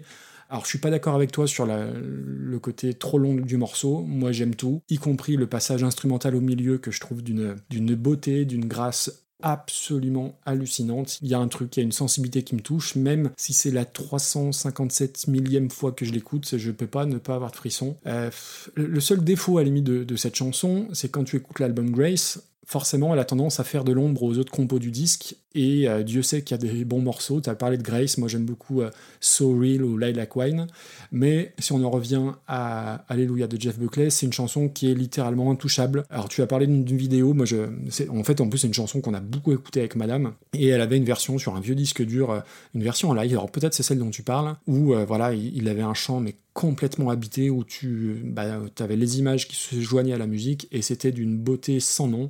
Vraiment, euh, oui, on l'a reçu mille fois et on a dit ne nous l'envoyez pas tout de suite parce que c'était trop tôt. Je pense que si on l'avait classé dès le premier épisode, euh, il y aurait eu moins d'enjeux et je pense que le podcast maintenant est assez mûr pour qu'enfin on puisse parler d'Alléluia. et voilà, moi je suis conquis à chaque écoute et pourtant euh, ça fait 15 ans que je l'écoute, mais c'est d'une beauté à tomber par terre. Quoi. Et du coup, et on remercie Thomas Biernex. Alors on remercie tous Bah, ceux qui ont pensé. qui mis, ouais. Euh, mais c'est lui qu'on a retenu, peut-être parce que c'était le premier, je sais pas. Mais vraiment, c'est très très beau et c'est difficile de pas regarder très très haut au niveau du classement, objectivement, même si c'est un petit peu attendu. Bon, et bien très bien. Alors, Et là, on va se battre. ouais, euh, on va se battre, je sais pas. Ne pas la mettre parce qu'elle est très connue, je trouve que c'est pas une raison valable. Ah non, non, non, euh, je, bien sûr, non, non, je suis en train de regarder dans le top 10, hein, ça me semble assez évident. La question, c'est où dans le top 10, quoi? J'ai un petit avis, je peux te donner ce que, ce que je pense si tu veux. bien, bah, bien sûr, dis-moi. En fait, j'ai un gros doute à cause de Regina Spector. Et du coup, je l'aurais vu dans Ah ce coin-là. Oh. Et en même Ah temps. Moi, tu la trouves basse, du coup, j'imagine. ça- Ouais, ouais, je, je- je vois ça plus haut. Alors, enfin, c'est trop attendu de la mettre premier. Et, et Imagine, je, je trouve qu'il y a, il y a un impact qui est différent. Et, et je remets absolument pas en, en- en cause la, la première place d'Imagine qui est toujours méritée. Mais moi, je regarde, euh, je regarde juste en dessous, quoi. Bah ouais, parce que Hendrix, il est chiant, en fait, à cet endroit-là. Il est chiant à cet endroit-là, mais euh, écoute, euh, tu peux pas ne pas la mettre dans les trois premières. Alléluia, c'est pas possible. C'est attendu, c'est convenu, c'est conformiste, c'est tout ce que tu veux, mais bordel, Eh ben, très bien, dans ce cas-là, pas de souci, je te propose quelque chose. dis-moi. Clairement, moi, je l'aurais mise en dessous de Regina Spector parce que je trouve que Wild Maggot Gently Whipped par Regina Spector, ça a été une énorme, euh, une énorme Ouais, surprise. découverte, ouais. Et voilà. Et puis après, il y a d'autres trucs comme Friendship First qui sont une, qui est une très grande découverte, Killing in the Name que je trouve vraiment très bien. Après, il faut savoir raison garder. Je vais pas tuer les idoles parce qu'il faut tuer les idoles. Je te propose de la mettre deuxième. Allez, moi ça me vendu. Écoute, je, je pense que c'est un très bon choix. Et je suis très content qu'elle soit deuxième. Ça laisse une place pour Imagine, mais C'est une découverte pour personne, hein, j'imagine, mais c'est fantastique. Et là, dans, quand on parle de, de chansons sublimées par rapport à l'original, bien sûr. oui, euh, je veux dire, il n'y a, a- pas de problème. Ouais. Elle est deuxième. Elle mérite largement cette place-là. Je suis content. Très bien. En fait, j'avais peur que tu la déglingues. Non, non, euh, je l'aurais pas déglingué parce que c'est joli. Après, c'est T'aurais eu le droit. hein. c'est vraiment le genre de morceau que j'écouterai jamais pour mon plaisir. Mais euh, ça n'empêche pas d'avoir un regard un petit peu objectif dessus, quoi. Est-ce que c'est pas aussi parce qu'on l'a beaucoup entendu mouliner à toutes les sauces euh, Alors je parlais de The Voice, mais pas que. Mais est-ce que c'est pas aussi pour ça et que du coup tu l'apprécies moins parce que euh, Eh ben non, même pas, parce que j'ai la Non, chance, bah, j'ai la chance dans mon parcours musical en fait d'avoir été vachement épargné de la musique, on va dire commerciale, la télé, les télécrochets, tout ça. C'est vraiment des trucs que je fuis tellement que je suis tous les noms que t'as donnés tout à l'heure, j'en connaissais. D'accord. Et, et je m'en félicite, tu vois. Mais par contre, c'est juste que c'est un morceau que tu vois popper dans tellement de listes, etc., que forcément je suis tombé dessus. Oui. Mais par contre, c'est à cause de ce morceau-là que j'ai mis énormément de temps à vouloir écouter Jeff Buckley. Tu vois, c'est un peu l'effet pervers du truc. L'album de Jeff Buckley m'a vachement plu en tant qu'album de rock et j'avais pas envie d'y aller parce que je me disais, c'est le mec qui chante Alléluia, Ouais, quoi, ça va, quoi. Alors que c'est, enfin, je, je veux pas dire que c'est le moins bon morceau de l'album, mais euh, il y a tellement de morceaux de, de, de fous sur ce disque. Oui, oui, euh, il y a, y a bien mieux. Et euh, juste pour revenir sur Grace, la version dont je parlais, qui est donc euh, un live télé, il y a un moment notamment dans la chanson où il va chanter une note super haute et il la tient, mais tellement longtemps. Je me demande Hmm. comment il fait pour la tenir. Et au moment où tu te dis, il va lâcher, Et reprend. à ce moment-là, il la la repousse encore plus haut sans reprendre sa respiration. Je trouve ça complètement fou. C'est-à-dire que toi, t'es déjà en train de crever et lui, à ce moment-là, il a encore du jus, quoi. C'est impressionnant. C'est un vrai gâchis, hein, euh, sa mort Oui, euh, tragique. c'est clair. Bon bah voilà, on a un nouveau deuxième. Ouais. Et pas des moindres. Ah, je suis content, c'est cool. Eh bien, on arrive au cinquième morceau et pour ce cinquième morceau, on va arriver au Pins Auditeur. Ah, Et donc pour le Pins Auditeur, on était passé par euh, Twitter. Alors pour expliquer un petit peu les coulisses, avec Maxime, on avait pensé à faire un Pins Auditeur pour recaler la liste et puis pour refaire aussi une- un petit peu de nouveauté, redonner un petit peu d'enjeu pour les prochains épisodes. Et euh, quand on a regardé tout ça, on s'est dit, ben, on va faire un sondage sur Twitter parce que c'est marrant les sondages sur Twitter. Donc désolé pour les personnes qui sont pas sur Twitter. D'ailleurs, c'est l'occasion de le dire. Venez sur Twitter, on rigole bien. c'est ça. Mais pour le sondage, donc, ce qu'on avait décidé de faire, c'était de prendre quatre morceaux, tirés au hasard grâce à random.org euh, parmi notre master list. On a tiré quatre auditeurs et auditrices, et parmi ces auditeurs et auditrices, on a choisi un morceau par personne, qu'on a traficoté, on a mis un nom à la con, une espèce d'indice foireux, et on va expliquer ce que ça donnait pour chacun des indices. Alors du coup, en choix, on avait Louis de Funès, on avait Logique avec un point d'exclamation, on avait le parapluie de Porto Rico et on avait Tortue Ninja. Voilà les quatre propositions du sondage. tu veux qu'on dise euh, de quoi il s'agissait, quels étaient les, les morceaux qui se Euh, cachaient derrière? Ouais, oui, oui, pour comprendre notre, notre logique ou notre absence de logique. Et puis on pourra dire aussi lesquels on préférait. Moi, je croisais tellement les doigts pour que ce soit Louis de Funès. Alors, Louis de Funès, c'était mon idée et c'était parce que ça cachait derrière ça le groupe Fantomas pour une reprise du thème du parrain. Et comme tu le sais, j'aime beaucoup Mike Patton et j'aime beaucoup le Fantomas, donc j'aurais adoré que ce soit ce morceau-là. Ça n'est pas lui qui l'a non. remporté. Pour le deuxième, donc c'était logique avec un point d'exclamation. Bon, on n'a pas été su- super inspiré, mais c'était la chanson Logical Song par Supertramp. Et moi, je voulais que ce soit ça qui gagne parce que j'aime bien Supertramp. Et donc la troisième, C'était le parapluie de Porto Rico, qui était, si je me souviens bien, la- une reprise de Umbrella de Rihanna. C'est ça, Rihanna? De Rihanna, voilà. Et Rihanna étant de Porto Rico, je crois. Alors j'espère qu'elle est de Porto Rico parce que sinon euh, le truc tombe Zut. un peu à plat. Ah, En tout cas, c'est pas le parapluie de Dunkerque. Hein. A priori, c'est bon. Voilà. Et donc le quatrième, on vous avait proposé euh, Tortue Ninja. Et pourquoi Tortue Ninja Puisque plus, on l'un des deux interprètes, l'un des deux interprètes du jour est Raphaël. Voilà, voilà. Démerdez-vous avec ça. On voulait faire une référence un peu plus culturelle à base du peintre, mais euh, finalement, si ouais, mais le peintre, on va le faire deviner comment? Bah, On va le faire deviner grâce au Tortue Ninja. voilà. La boucle est bouclée. Très bien. Voilà, quelle culture. Et donc, euh, l'interprète, c'est donc Raphaël. Alors non, ce n'est pas le Raphaël Caravane. C'est le Raphaël espagnol dont j'ignorais l'existence. Et donc, euh, c'est une Laurent reprise. Gérard sort de ce corps. Oui, oui, c'est clairement où il sort de ce corps. Si Laurent Gérard arrive dans ce corps, qui se barre, méfie Ouais. ça. Donc, Raphaël qui a repris une chanson d'Adamo qui s'appelait Tenez-vous bien dans une version qui s'appelle Migra Noche. Je suis verni, car la belle subjuguée tombe dans l'embuscade. Crayon de nom, fallait-il que je l'aime poursuivre de la sorte? Sacré démon qui j'ai rimé je t'aime avec va vers la porte. Tenez-vous bien les poupées car ce soir je suis plein d'idées folles. Tenez-vous bien les poupées car ce soir je prends la parole.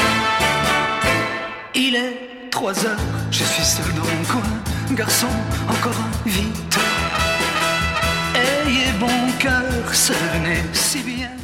que se abrirá como mi corazón cuando ella se acerca. ¿Qué pasará? ¿Qué misterio habrá? Puede ser mi gran noche. Y al despertar ya mi vida sabrá algo que no conoce. Ay, ay, ay,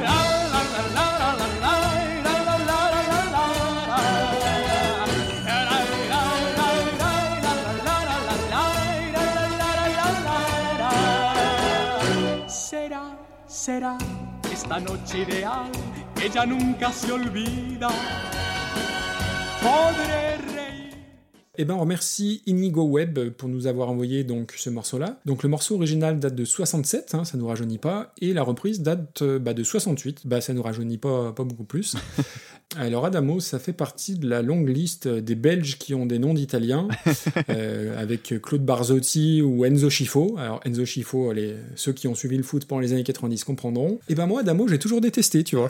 j'ai toujours détesté sa façon de chanter. J'ai déjà l'impression qu'il était ringard dans les années 60 avec les, les airs roulés euh, dans sa façon de chanter. J'ai toujours trouvé ça détestable. Je connais, je pense, et j'y ai réfléchi pour pas dire de bêtises, je connais trois chansons, donc trois chansons qui sentent bon la naphtaline et le napperon en dentelle euh, sous le mur télé de, de ta grand-mère. Donc c'est Vous permettez monsieur, Bah oui, forcément. Tombe la neige et Laisse mes mains sur Et tes oui. hanches. Voilà, je, c'est tout ce que je connais d'Adamo. Et du coup, euh, pour les besoins de l'épisode, euh, bah, j'ai un peu gratté et j'ai jeté un coup d'œil à sa discographie. Et ben, sa discographie, Frank Zappa à côté, c'est Tool, puisqu'il a sorti 30 albums en français, euh, 30 albums, dis-toi, des albums en japonais, en espagnol, en italien, en anglais, en allemand, en portugais, et aussi certainement pour euh, Faut bien payer ses euh, impôts. la, hein. partie, euh, Dave- euh, la partie euh, des fans de Dave, il a sorti un des albums en néerlandais. Donc j'ignorais tout ça. Donc oui, quand même, grosse carrière. Alors après, ce qui est très très drôle, c'est quand tu regardes sur Internet, t'as, euh, selon la police, euh, il a vendu euh, 12 millions d'albums, et selon les syndicats, il en a vendu 150 millions. Oui, bah oui. Et je crois que c'est les vrais chiffres hein, de mémoire, donc il y a comme un petit gap entre les deux. Euh, la chanson, tenez-vous bien, la première chose qui m'a sauté, non pas aux yeux mais aux oreilles, c'était la, la bêtise des paroles. Euh, j'ai juste euh, ré- récupéré trois, trois lignes. Tenez-vous bien les poupées, car ce soir je suis plein d'idées folles. Crénom de nom, fallait-il que je l'aime pour suer de la sorte? Sacré démon qui faisait rimer Je t'aime avec Va vers la porte. Voilà, débrouillez-vous avec ça. Donc du coup, c'est tout ce qu'il y a à dire de cette chanson. L'instru est pas mal du tout. Euh, Il y a des cuivres sympas. Alors si t'enlèves la voix, ce serait même mieux. Ce serait même plutôt classe euh, d'avoir une version instrumentale en fait. Tu sais, il y a comme à la belle époque où t'achetais un 45 tours ou un CD de titres Oui. et la face B c'était une version instrumentale. Et ben il y a- il y, a plein plein de choses qu'on devrait avoir en version instrumentale. Je pense à Idols notamment, Oh, mais euh, aussi en l'occurrence à, mais aussi en l'occurrence à Adamo. La reprise, alors moi j'ai eu très peur quand j'ai vu le résultat parce que c'est la première chose que je t'ai dit par mail. Je t'ai dit oh purée, non pas Raphaël parce que je déteste Raphaël, mais rien à voir avec le gars de la caravane. hein. C'est euh, Raphaël, un chanteur et comédien espagnol qui serait connu internationalement, mais pas de moi en l'occurrence. Comme Johnny Hallyday, quoi. Voilà, c'est ça. C'est une star nationale, mais avec un train de vie international, je crois que c'est ça. Ouais. Euh, la reprise au niveau du texte, je crois que c'est plus adapté que traduit, donc j'imagine que ça peut pas être pire que les paroles originales. Ça reste très fidèle au morceau d'Adamo, alors forcément le, le, chant en espagnol apporte une petite couleur un peu plus exotique, on va dire. C'est un poil meilleur que l'original parce qu'il n'y a pas l'éthique de chant d'Adamo, il n'y a pas les paroles niaisouilles, mais euh, ça invente pas le fil à couper le beurre, quoi, je trouve. Ok, alors je vais m'excuser d'avance. Oula. Je vais m'excuser envers moi-même. D'accord. Parce que je, je, je sens que je vais m'en vouloir de ce que je vais dire maintenant. parce qu'on va encore se foutre de ma gueule. Quoi, t'aimes bien Adamo? Non, je n'aime pas particulièrement Adamo. En plus, Adamo, le seul rapport que j'avais avec lui, c'est que mon père le déteste viscéralement. Pour moi, Adamo, c'est un peu le chanteur à mémé. Eh bah oui. Parce que je crois que ma grand-mère aimait bien et du coup mon père a toujours vécu dans la dans la haine viscérale d'Adamo euh, parce que donc j'imagine que chez lui quand il était plus jeune c'était Adamo versus ACDC. Ah, forcément. Ça devait être pas mal. Donc euh, voilà, Adamo, c'est le chanteur pour vieille dame. euh. Alors tu l'as dit, c'est une chanson qui est agréable, hein, l'instru derrière, il est cool, Oui, c'est oui, rythmé et tout, c'est bien produit. Et les paroles, ben moi je suis pas du tout d'accord. Je les trouve Ah super. bon? Ah merde. c'est parce que tu as sciemment choisi de parler des aspects négatifs parce qu'il y en a. Ah bah. Donc dans les paroles, il y a des trucs super désuets. Il y a alors le crénom de nom, mais t'en as parlé. Il y avait comme un génie qui me criait chiche. Et puis on sent que c'est le beau gosse quand même. Il lance une œillade et elle est subjuguée la belle. Elle tombe Ah dans oui, l'embuscade. oui, on Mm. sent que euh, att- attention, hein, c'est un belâtre. Gros rebelle, Adam. Voilà, c'est ça. Gros, gros, Et ouais, mais alors ça, euh, au début, ça m'a fait rire. Alors, tu sais pourquoi j'ai ri aussi? J'ai j'ai ri comme un débile tout à l'heure parce que quand je l'ai écouté, j'ai entendu donc le début, les deux premières phrases, c'est pour une fois, je m'étais décidé à semer mes principes. Pour une fois, je m'étais écrié, ce soir, je m'émancipe. Et je te jure, Et je... mis, je mets mon slip. c'est Bah ça, oui. je- t'as- j'ai entendu. pour une fois, je m'étais écrié, ce soir, je mets mon slip. Évidemment. Et je te jure que je l'ai anticipé. C'est-à-dire que j'ai entendu semer mes principes. En plus, ça te met la puce à l'oreille. C'est genre, hé, ce soir, je me rebelle. Et du coup, ce soir, je mets un slip. Ça me semble évident. ça. Bon, voilà. Donc, ce soir, je mets mon slip. Et euh, c'est presque une hallucination auditive. hein. Je vous invite à l'écouter juste pour ça. juste pour plaisir. Oui, complètement. Euh, donc il y a ça et en fait les paroles je les trouve plutôt cool parce que le truc c'est que les, les trois paragraphes donc c'est l'histoire d'un bellâtre qui arrive dans une soirée et c'est en mode bon allez ce soir euh, je laisse tomber euh, tous mes Ce blocages soir, j'emballe. euh, j'y vais, je drague, je danse. Et je rentre pas tout seul. Et donc, c'est exactement ce qu'il fait. Et donc, il y va et il, il tombe sur la fille la plus jolie de la salle et tout. Et là, il est à fond. En plus, ça marche et tout. Et là, ce que j'ai trouvé super, c'est le dernier paragraphe. Parce que le dernier paragraphe, il est d'une tristesse folle. Le dernier paragraphe, on comprend qu'en fait, c'est un mec qui est dans un bistrot et qui boit des coups et qui rêve de ça, en fait. Qui se dit, Eh oui. mais j'aurais bien aimé être ça. Et en fait, le- les dernières phrases, c'est remontez donc cette fichue machine à fabriquer les rêves. J'ai de quoi payer, je travaille à l'usine, encore un et je me lève. Et bah c'est con, mais moi ça m'a vachement ému en fait. J'ai vu le gars dans un bistrot qui rêvait une vie de bellâtre et alors que bah, le gars il va trimer à l'usine. C'est quoi. vrai, ouais. Et bah c'est con, mais ça a marché sur moi. Et non seulement C'est ça a vrai, marché, ouais. mais en plus j'adore la c'est mélodie. trop fleur bleue. J'en arrive à la reprise. Alors c'est assez euh, orienté, euh, on va dire pop rock de l'époque quand même. L'instrumental d'Adamo, c'est pop instrumental. Bah, c'était de la musique de jeunes euh, Oui. assez standardisée à l'époque. Hein, euh. Il y a 40 ans. Mm. Enfin, maintenant, il y a plus. euh, Ouais, en fait aujourd'hui ça semble un peu euh, un peu kitschoun et tout ce qu'on veut, mais vous comparez avec d'autres trucs qui sortaient à l'époque, c'est de la musique de jeunes de l'époque. Sans doute. Et du côté de Raphaël, donc lui, il fait une version qui est pop orchestrale. C'est-à-dire qu'on avait d'un côté un rock 70, là on arrive sur de la pop, et c'est beaucoup plus grandiloquent. C'est un peu moins subtil. Et bah tu troques les paroles du refrain par des la la la, et euh, tu mets des trompettes, quoi. Tu disais qu'il était très connu. Ce qui est d'amusant, c'est qu'on lui attribue cette chanson-là, en fait, dans son Ah ouais pays d'origine. Et pour info, euh, la version de Raphaël sur YouTube, on est à 30 millions de vues quand même. hein. Oh bordel. Ah ouais, ouais, c'est pas rien. Et Adamo, en fait, l'a chanté en espagnol. Et donc, la version de Raphaël, c'est déjà une repompe, non pas de la version française d'Adamo, mais c'est une repompe de la version d'Adamo euh, en espagnol. Voilà, voilà. Putain, au niveau droit d'auteur, il doit, il doit se régaler. Le, Ouais, ouais, parce qu'en plus, il est auteur. Jackpot. ouais, ouais. Bah, moi, j'aime bien la chanson d'Adamo. Après, euh, est-ce que la chanson à côté est une bonne reprise? Bon, pff, franchement, ça va pas très loin, hein, faut pas déconner. Ouais. Mais, euh, mais moi, ça a été une belle découverte. je me suis dit qu'il fallait que je me fasse une partie de la discographie d'Adamo. Même vous permettez, monsieur, là, il y a pas très longtemps, je l'ai réentendu, fait, bah, elle est bien cette Ah ouais, chanson. tu t'es dit ça, d'accord, ok. Bon, désolé, je dois, je dois avoir 70 ans quelque part dans ma tête. Eh ben écoute, ouais, il est tard pour toi, papy, du coup. Ah oui, il va falloir que j'aille me coucher. Hein. Tu, tu veux que je parle plus fort? J'ai j'ai rangé mes dents, j'ai mis mes gouttes. Bon, euh, Qu'est-ce qu'on fait de ça? eh ben vas-y, moi j'en sais rien. Ah, moi non plus. Hein. Franchement, euh, là, je vais aller chercher dans les chansons qui me parlent et puis je vais essayer de pas la mettre loin. Alors attends, truc plat. Tiens, je tombe euh, sur Nothing Else Matters par Apocalyptica. Et oui, on met euh, Adamo et Metallica dans la même phrase. Tu sais, dans mon dernier zip de pod, je me suis amusé à mettre les Sugar Babes et à caser une référence à Paul Gilbert. Ouh, tu vois, dans le genre joli. grand écart, j'y arrive.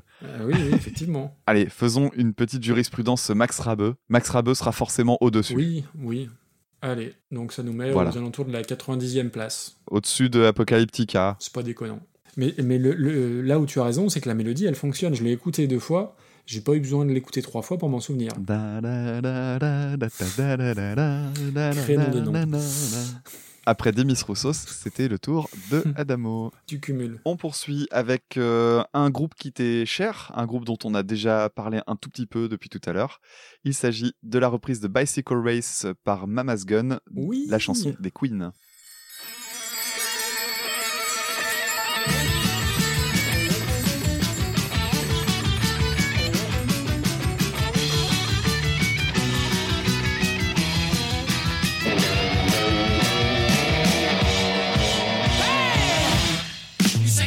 I say Kane. You say John, I say Wayne. Hot dog, I say Cooler Man. I don't want to be the president of America. You say Smile, I say Cheese. Cartier, I say Please. Income tax, I say Jesus. I don't want to be a candidate for Vietnam or Watergate.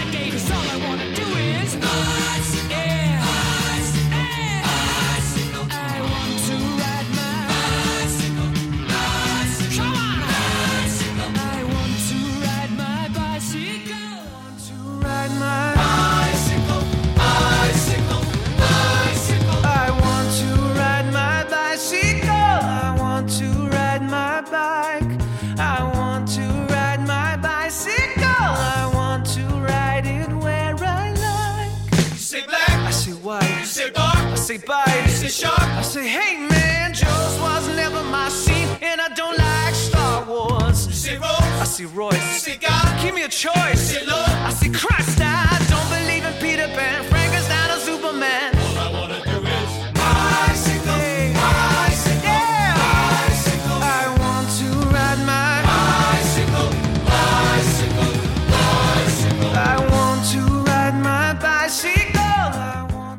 Eh bien, je vais remercier infiniment Gontran de m'avoir envoyé donc Bicycle Race, l'original donc de Queen 1978 et la reprise par les Mamas Gun en 2011. Et Gontran nous a envoyé une longue liste et j'adore le titre de sa liste pour aujourd'hui, c'est Queen ou Queen? donc Queen le groupe ou Queen C-O-U-I-N-E E, point d'interrogation. Donc on va répondre à ça rapidement. Et ben ça va être l'occasion de faire un gros point Queen et de parler donc de l'album jazz dont est issu Bicycle Race. Et c'est un album qui est souvent mis de côté et que je voudrais réhabiliter.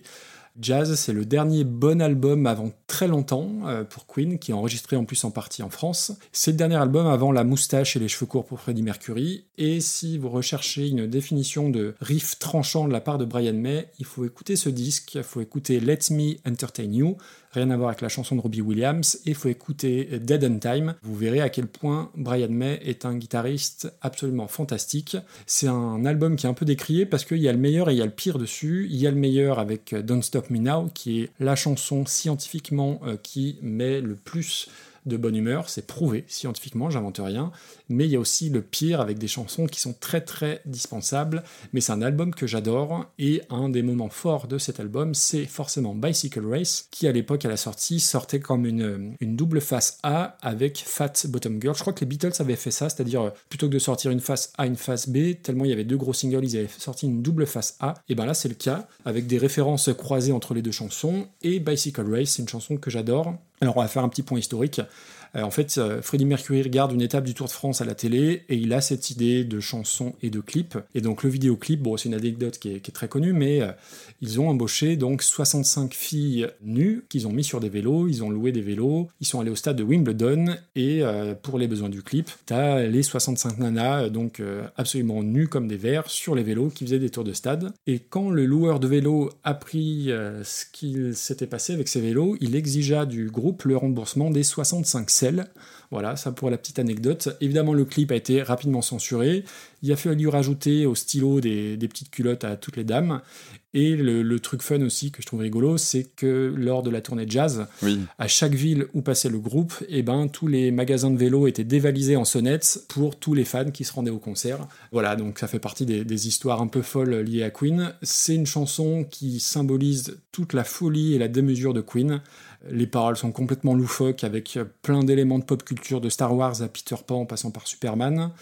La chanson est fun, elle coche toutes les cases d'un morceau de Queen. Il y a les chœurs, il y a la grosse basse, il y a le piano, il y a le solo de, de, de sonnette. Alors, Didier Super a, a inventé le solo d'aspirateur, et ben Queen avant a inventé le, le solo de sonnette, et je trouve ça absolument génial. Le petit morceau de guitare euh, façon Benny Hill, je, c'est culte et ça symbolise parfaitement tout ce que pouvait faire Queen. C'est bah, un groupe qui est formidable. Il y a peu de bonnes covers de Queen, donc j'avais un peu les pétoches en, en lançant le, le Mama's Gun que je connaissais pas. Alors attention, il faut pas confondre Mama's Gun, Mamas au pluriel, et Mama's Gun, Mama S, puisque euh, les deux groupes existent. Il y en a un qui est un groupe euh, de Limoges, de stoner bien musclé, assez sympa, qui a 52 personnes euh, qui les suivent sur Spotify, donc c'est vraiment un tout petit groupe. Et Mama's Gun, donc des Anglais, le groupe dont on va parler aujourd'hui, qui ont tourné avec Ben l'Oncle Soul, qui ont chanté avec Tété, et leur nom, pour la petite histoire, vient de l'album d'Eric Abadou, et qui ont sorti pas mal de trucs, dont certaines reprises que j'ai bien aimées en bossant l'émission. Et même si j'avais de grosses réserves, parce que reprendre Queen, c'est un exercice qui est toujours compliqué, j'ai vraiment beaucoup aimé. La chanson, elle est fidèle à l'original, mais il y a un truc qui fait la différence pour moi, c'est il y a une ligne de basse avec un groove de la planète Mars, littéralement. Ouais. Ça fait toute la diff. Le chanteur a vraiment une super jolie voix. Il y a la chanson un poil plus funky que l'original, y compris sur la partie après le solo. Il y a un chouette boulot qui est fait sur la batterie. Alors, au niveau du solo, je m'attendais, je me suis dit, qu'est-ce qu'ils vont faire? Est-ce qu'ils vont reprendre les sonnettes? Et ils ont intégré des bruits de klaxon de bagnole. Mhm. Et je trouve que ça fait le job. Ça m'a fait sourire. Donc, ça remplit euh, plus qu'allègrement euh, la mission. C'est une vraie bonne surprise, très honorable. Alors, pas supérieure, évidemment, hein, faut pas pousser mais j'ai passé un vrai beau moment et vraiment je retiens cette ligne de basse mais qui est ultra groovy et je l'ai encore dans la tête je pense. Alors que euh, dans le genre groove euh, John Deacon de, Queen c'était quand même pas un manche. Et ben là ils parviennent à, à vraiment se démarquer par rapport à ça. Tu vois on avait classé euh, Bohemian Rhapsody par Panic at the Disco pour moi c'est à mettre au-dessus ne serait-ce que pour cette ligne de basse D'accord. je sais pas ce que tu en as pensé Bah écoute, euh, la chanson de, de Queen déjà pour commencer, euh, quand j'étais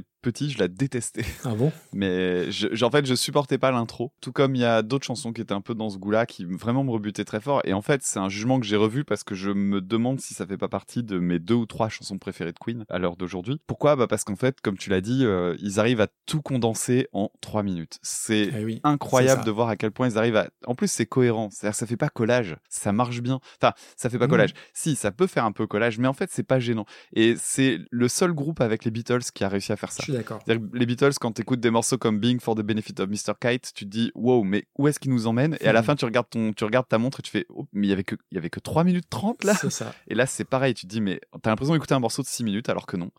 Et c'est vraiment super chouette. Et il y a les gros traits. Alors moi, je, le seul truc que je connais vraiment bien chez Queen, en dehors du chant évidemment, et de, du jeu de piano de Freddie Mercury, c'est la façon d'harmoniser euh, les guitares et de décrire les solos de Brian May. Et euh, les solos de Brian May sont souvent basés sur des montées de gamme.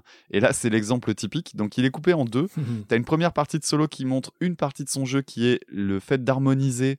Alors en fait, Brian May, si tu veux, il a une, euh, il écrit une ligne de solo et par-dessus, il va rejouer à la tierce, il va rejouer à la quinte et parfois il remet encore dessus une octave, soit de la tierce, soit de la quinte. Ouais. Donc en fait, ça fait des, des lignes de guitare qui sont super chargées, mais ça donne un son mais qui est reconnaissable Ah entre oui. mille. puis il a une guitare unique Voilà, en plus, oui. En plus, il y a cette fameuse guitare. Et, Oui. euh, et puis, il traficote, il, il utilise différents amplis pour faire les différentes voix, ce qui permet aussi de donner un son qui est vraiment très caractéristique. De l'autre côté, t'as la deuxième partie, après les sonnettes, où as, tu parlais de Bénil, je vois ce que tu veux dire. En fait, c'est juste que ça donne un côté course. Et c'est marrant que tu arrives à. Comme tout à l'heure, on parlait de word painting, il y a un petit peu de ça. C'est-à-dire que le mec, tu as l'impression d'écouter une course. Oui. T'entends avec deux trucs qui se répondent. Et c'est marrant parce que ça passe de l'oreille gauche à l'oreille droite et tout ça. C'est super bien foutu. Et c'est très ludique. Je me souviens que quand j'étais gosse, la première fois que je me suis rendu compte que ce morceau était cool, c'est parce que je l'avais laissé en route alors que d'habitude je le zappais. Je suis tombé sur le solo, j'ai trouvé ça génial. J'ai plus fait gaffe. Et après, j'ai galéré à le retrouver. Parce que je zappais systématiquement cette chanson. Alors que le solo m'avait fait vachement impression. Et je trouve que c'est une chanson qui est hors du temps, c'est-à-dire qui peut pas être démodée en fait, tellement c'est n'importe quoi quelque oui. part. Enfin, quand je dis n'importe quoi dans, dans le bon sens du terme, ça n'a pas d'âge quoi. Et elle a pas pris une ride hein, en termes de production. En Eh oui, je oui, trouve. d'accord. C'est impressionnant. Et donc, j'en arrive à Mama's Gun. Euh, je connaissais pas du tout le groupe et j'ai découvert euh, la, la reprise avec plaisir. C'est une reprise qui est super propre. Ça doit être méga cool en live. C'est-à-dire que si tu vas voir ce groupe en concert et que tu dis qu'ils vont te rejouer cette version-là, s'ils la rejouent avec autant de classe que ce qu'il y a sur le CD, ça doit être un extrêmement bon moment. Ouais. Parce que effectivement, bah, Queen n'existant plus, un groupe qui sera capable de la reprendre très convenablement. Je suis pas sûr qu'il y en ait tant que ça. Alors que eux la reprennent, mais quasiment à la lettre près. Alors t'as parlé de la basse. En fait, elle apporte rien à l'original, dans l'absolu. Mais vraiment rien, Mhm. sauf la basse. C'est ça. Et la basse, est- la basse est vraiment est cool. dingue, Alors tu peux te demander si c'est vraiment utile de faire une reprise aussi fidèle. Mais on boude pas son plaisir, quoi. Elle est agréable à écouter et, et voilà, la ligne de basse, elle est cool. complètement. Je suis un peu emmerdé pour classer ça parce que ça apporte pas grand chose. Et en même temps, c'est déjà pas mal de pas massacrer une chanson de Queen. Oui, et puis tu vois, pour avoir écouté d'autres choses de, de ce même groupe, euh, ouais, c'est carré, ça tourne bien, quoi. Franchement, euh, ça a été une chouette, euh, une belle découverte. hein. Après, ouais, pour classer, oui, je suis d'accord avec toi. De toute façon, le point de départ, on va regarder où on avait mis Panic at the Disco, Mhm. parce que dans le genre reprise fidèle, mais euh, je vois même pas où Ce sera au-dessus, oui, bien sûr. Il était assez bas, un Panic at the Disco, je crois. Il était 78ème, Ouais, donc c'est oui, très pour bas. moi, c'est très nettement au-dessus. Bah, dans le reprise fidèle, tout à l'heure, on a classé les corps. Hein. Ouais, pour moi, c'est au-dessus. Pareil. Ok.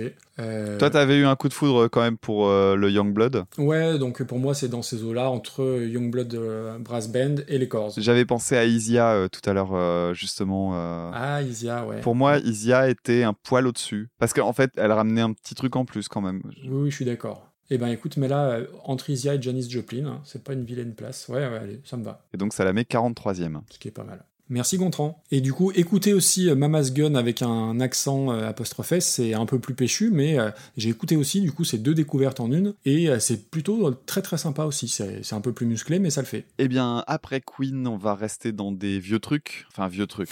J'entends, on va rester dans la période 60-70. On va s'intéresser à la chanson Happy Together des Turtles qui a été reprise par les Leningrad Cowboys et les Chœurs de l'Armée Rouge en 1994.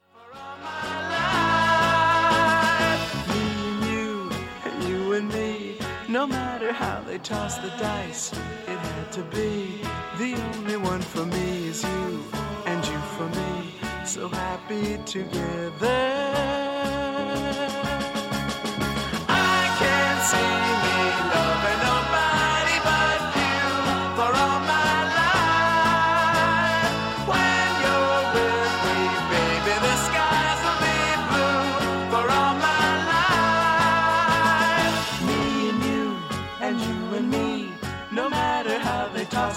the dice, it had to be the only one for me.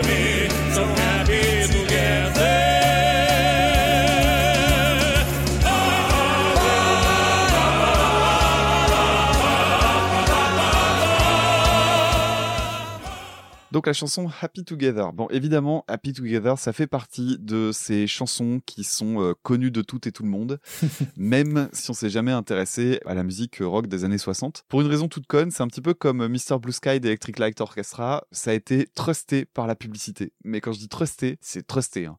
Alors déjà, il me semble que c'est devenu la musique officielle, on va dire, de la marque Amora. On l'a retrouvé aussi dans une pub pour Toyota, pour Heineken, et pas que en France, hein, donc c'est vraiment une musique qui a popé dans tous les sens. C'est une chanson qui a détrôné Penny Lane aux USA euh, au moment de sa sortie. Putain, mais t'as écrit mes notes ou quoi? Parce que Penny Lane, c'est pas la chanson la plus nulle des Beatles, hein, quand même. Donc c'est pas mal. Et j'ai vérifié, je me suis dit, ils ont réussi à détrôner Penny Lane des Beatles. Ça veut dire que le morceau des Beatles, parce que c'était quand même la période où quand t'avais un morceau qui était dans le top 50, il pouvait rester pendant 60 semaines. C'est ça. Donc du coup, tu te dis, on va vérifier quand est-ce qu'était sorti le, le morceau. Et en fait, ils sont sortis en même temps. Donc donc c'est balèze quand Ah, même. J'adore Penny Lane. Oui, moi aussi, je l'aime énormément. Bon, bref, donc Happy Together, bah oui, c'est une chanson qui est quand même vachement bien. Alors, elle a une construction exemplaire. Vraiment, il y a, il y a plein de petites pièces qui s'ajoutent les unes derrière les autres. Il y a plein de petits détails tout le temps. Une fois, ce sera un piano, puis après, vous aurez un instrument avant. Et puis, enfin, vraiment, c'est un vrai plaisir à Oui. écouter. Mm. Il y a des harmonisations de voix qui sont très chouettes. Il y a évidemment ces chœurs qui sont superbes. C'est une chanson en plus qui porte tellement bien son nom, Happy Together. Bah voilà, c'est une chanson qui fout la patate.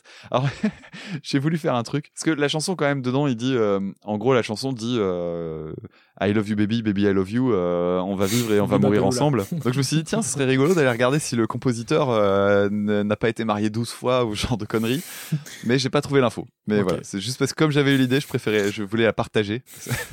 voilà, ça donne les coulisses de comment on travaille sur cette série de Super Cover Battle. Du coup, la reprise, c'est par les Leningrad Cowboys, groupe que je connaissais de nom et que je connaissais surtout de visuel, parce que une fois qu'on a vu les Leningrad Cowboys, on peut pas trop les oublier. Eh oui. Alors c'est un groupe ça. finlandais, ça je l'ai découvert. Je, je- alors j'avais pas trop d'idées de leurs origines, mais ouais c'est finlandais. Alors pour vous les décrire un peu, je suis sûr que tu auras fait une blague là-dessus, donc je vais pas trop te couper l'herbe sur le pied, mais vous imaginez un petit peu euh, Manu de Franck Margerin euh, en costard militaire. C'est un peu l'idée. Alors toi, tu auras peut-être un truc sur Dick Rivers euh, avec un avec autre chose. Ah, je te laisse. pas- C'est pas tout à fait ça. D'accord. Ouais, Je, je te laisse- je- je suis curieux de savoir comment tu les auras décrits. Mais effectivement, c'est un groupe entier de mecs qui ont des bananes qui font. Euh, mais c'est- plus des bananes, c'est des pistes d'atterrissage qui sont super longues. Ils ont des pompes qui sont à l'image de leur coupe de cheveux, c'est-à-dire c'est des, bottes pointues mais qui ont euh, 35 cm devant leurs pieds et tout. C'est n'importe quoi. Ils ont des costumes super austères, euh, gris, euh, coupés super droits. Enfin, clairement, on les oublie pas. Alors, j'ai jamais vraiment écouté leur musique, mais ils sont connus pour faire euh, notamment des, des, des reprises comme ça un petit peu étonnantes et avoir des concerts un peu pétés. Et ils sont connus aussi parce qu'ils ont participé à des films, notamment ceux d'Aki Kaurismäki. Et donc, pour les fans de cinéma un petit peu on va pas dire underground, mais euh, du, Chiant. bah, du cinéma étranger, euh, européen. Bah, c'est surtout, c'est surtout que c'est le cinéma européen auquel les Européens s'intéressent pas. Donc euh, voilà, mais, mais pour les personnes qui aiment bien le cinéma un petit peu fouillé, euh, Kaurismäki, c'est un nom connu. Donc il y a des chances que vous connaissiez les, les, les Leningrad Cowboys euh, par ce biais-là. Bon, un petit mot sur les chœurs de l'armée rouge parce que j'ai appris un truc euh, qui m'a fendu le cœur tout à l'heure. Alors, les chœurs de l'armée rouge, les- pour moi, le, pour moi, leur pinacle, c'était Bah l'album, euh, l'album rouge Ouais, J'ai pas vu arriver ça, Matt, hein. avec euh, Frédéric Goldman Jones. donc évidemment, donc a un album de Frédéric Goldman Jones avec euh, les chœurs de l'armée rouge qui est très très bien. Ils avaient fait une tournée avec les chœurs de l'armée rouge qui est très très bien. Fantastique. Donc voilà, je- si vous voulez découvrir euh, Goldman d'une façon assez sympa, avait, enfin, écoutez l'album rouge. En plus, Goldman faisait les choses bien. L'album était euh, dans un boîtier en métal qui pesait euh, 250 Huit kilos, grammes. Enfin voilà, faut le voir pour le croire, c'est assez étonnant. Pourquoi je disais que c'était triste Euh, bah Parce que en fait, les corps de, mar- de l'armée rouge n'existent plus depuis 2016 et pour une raison très, Ah bon? euh, ouais, très regrettable. Tu n'étais pas au courant? Ah non, putain, j'ai prévu plein de vannes, mais je- je- ça va peut-être tomber à l'eau. Bah tu, tu crois pas si bien dire Oh merde. Ils sont morts noyés. Voilà, Ils sont morts dans un crash d'avion le 25 Ah, décembre merde. 2016. Comme des rockstars, comme Inert Skinner, c'est la classe. Et ouais, voilà. Alors, sauf que Inner Scanner, ils étaient, bon, ils étaient déjà nombreux, il me semble, ils étaient à 6 ou 7. Bon, là, ils étaient 63. Oui. non, c'est pas drôle. Donc, euh, voilà. Pardon. Donc, effectivement, euh, c'est pas si drôle que ça. Non, j'ai lu ça tout à l'heure et ça m'a vachement été. En fait, je l'ai appris bêtement. C'est que j'ai regardé la vidéo, en fait, du live parce que le, le live a été, c'est à Helsinki, je crois. Et euh, ça a été filmé. Et c'est très chouette à regarder. Évidemment, quand t'as les cœurs de l'armée rouge, regarder les vidéos, c'est quand même tout de suite mieux. Et là, en l'occurrence, euh, je regardais les commentaires parce que c'est Oui. souvent intéressant de regarder les commentaires pour avoir bah, des infos en plus. Et je voyais plein de gens qui disaient Ah, tellement dommage, on les verra plus. Et personne parlait de, de la raison. Donc moi je m'étais dit euh, c'est quoi c'est lié à l'armée russe il y a un démantèlement un truc parce que l'exercice du cœur de l'armée rouge c'est pas une blague c'est des militaires les mecs hein. mais- c'est comme euh, quand on a les orchestres de la de l'armée française etc c'est juste des musiciens professionnels qui sont dédiés à l'armée et qui sont donc des militaires de formation Là, en l'occurrence, tu te dis, bah, il s'est passé quoi? Ils ont démantelé le truc, euh, c'est une question de budget, c'est... Non, non, euh, tu découvres euh, en cherchant quelques infos. D'ailleurs, c'est même pas sur la fiche Wikipédia en français. J'ai trouvé ça sur la fiche Wikipédia en anglais, parce que je trouve, justement, je trouvais pas d'infos, et oui, ils sont morts le jour de Noël euh, 2016. D'accord. Ok. Voilà, c'est tragique.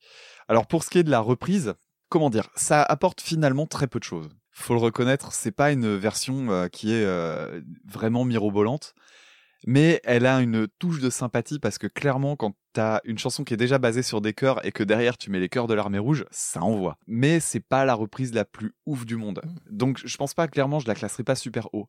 Mais ça devait être un sacré moment à vivre. En concert, avec euh, une foule de 70 000 personnes qui chantent Happy Together parce que c'est le refrain le plus bête du monde.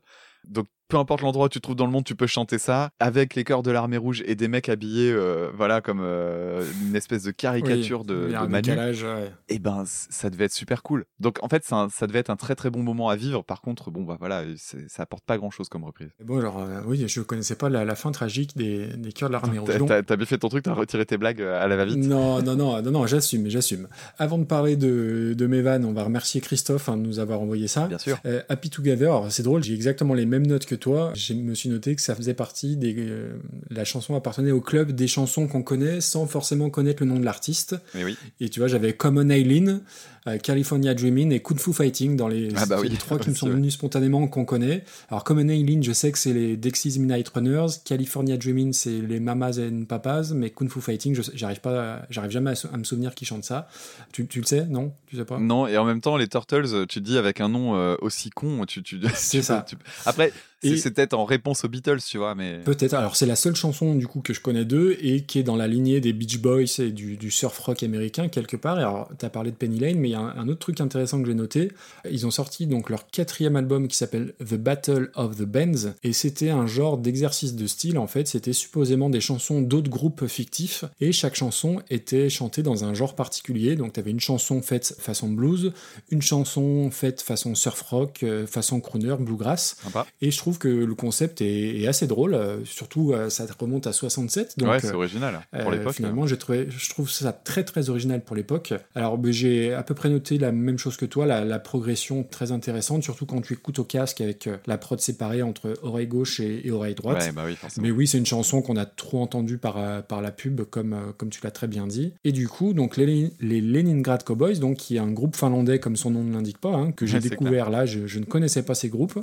Je m'étais noté la référence au film de Coris Maki, qui est un cinéaste dont je ne connais juste le nom. Je, je sais absolument pas pourquoi je connais ce nom-là, mais je le connais. Et les Leningrad Cowboys, ben, c'est un peu les, les bidochons venus du froid, puisqu'ils renommaient aussi leur nom d'album, euh, j'en ai noté un, Buena Vodka Social Club, ça m'a fait marrer. Et ils ont clairement une vocation humoristique et parodique.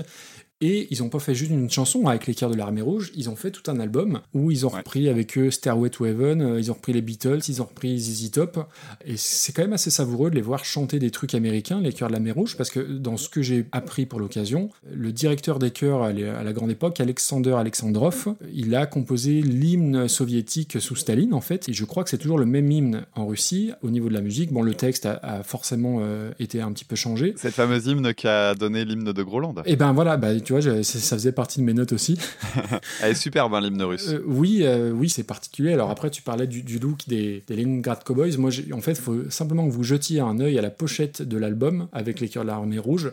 Vous avez un espèce de Alors, des références qui vont pas parler aux, aux jeunes. hein, je suis désolé, mais euh, en gros, on a Francis Perrin en soldat russe qui est un peu sous cortisone, et à côté, il y a Lorenzo Lamas en finlandais anorexique. C'est assez saisissant. Après. Qui est-ce qui aujourd'hui écoute les chœurs de l'armée rouge, euh, à part André Lajoigny et Jean-Jacques Goldman? C'est une vraie question que je pose.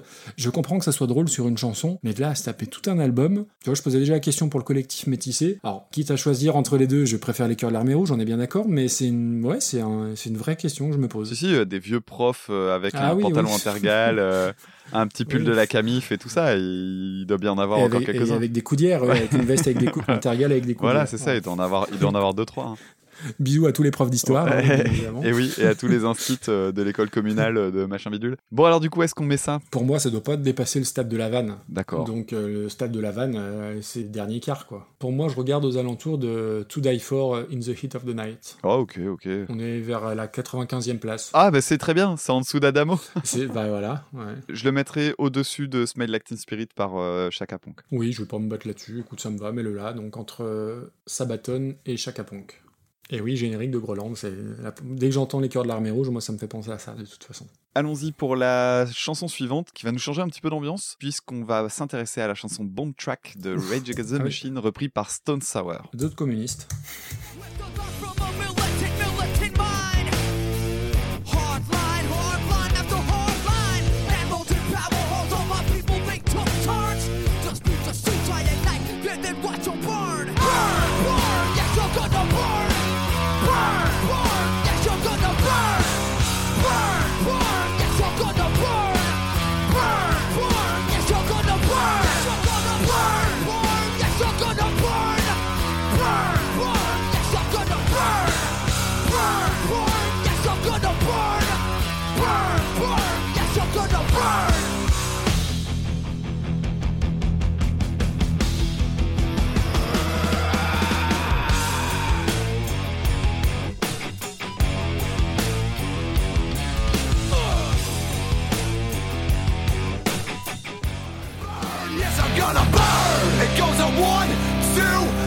Another funky radical bomb track started as a sketch in my notebook.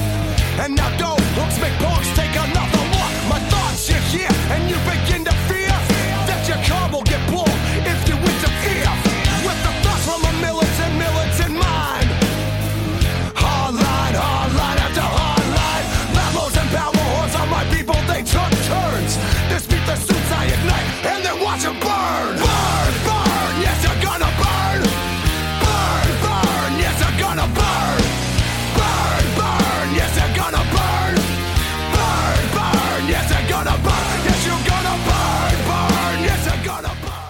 On va remercier Mathilde qui nous a envoyé donc Bomb Track original par Rage Against the Machine en 92 et repris par Stone Sour en 2018. Et Mathilde a fait les choses bien, elle a mis un petit titre à sa liste qui oriente un petit peu ce qu'elle pense de la reprise, puisque son titre c'est Pourquoi faire ça, virgule, l'original suffisait.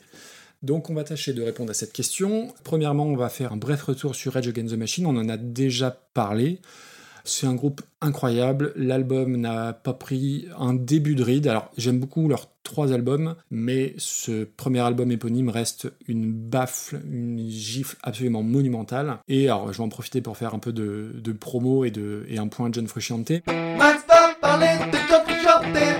J'ai chroniqué récemment un disque de, John Frusciante pour Album Rock, et j'expliquais dans la chronique que le premier morceau, la piste inaugurale, était absolument fantastique, au même titre que pas mal d'autres, toute proportion gardée. euh, je parlais de Shine on You Crazy Diamond de, de Wish You Were Here des Pink Floyd. Et Bank Track, eh ben, c'est la première piste du premier album de Rage Against the Machine, et je crois que c'est la première piste d'album la plus incroyable d'un des premiers albums les plus fous. Oui. L'intro en, en palm mute doublé à la basse, c'est fou. Et en plus, j'arrive à peu près à la jouer à la, à la guitare à, à mon petit niveau. Oh. Toute la construction rythmique, elle est hallucinante. Je l'ai déjà dit la dernière fois, mais la section basse batterie de ce groupe-là, elle est très très sous-estimée. Il y a un groove de, de, de la planète Mars, c'est un truc de malade.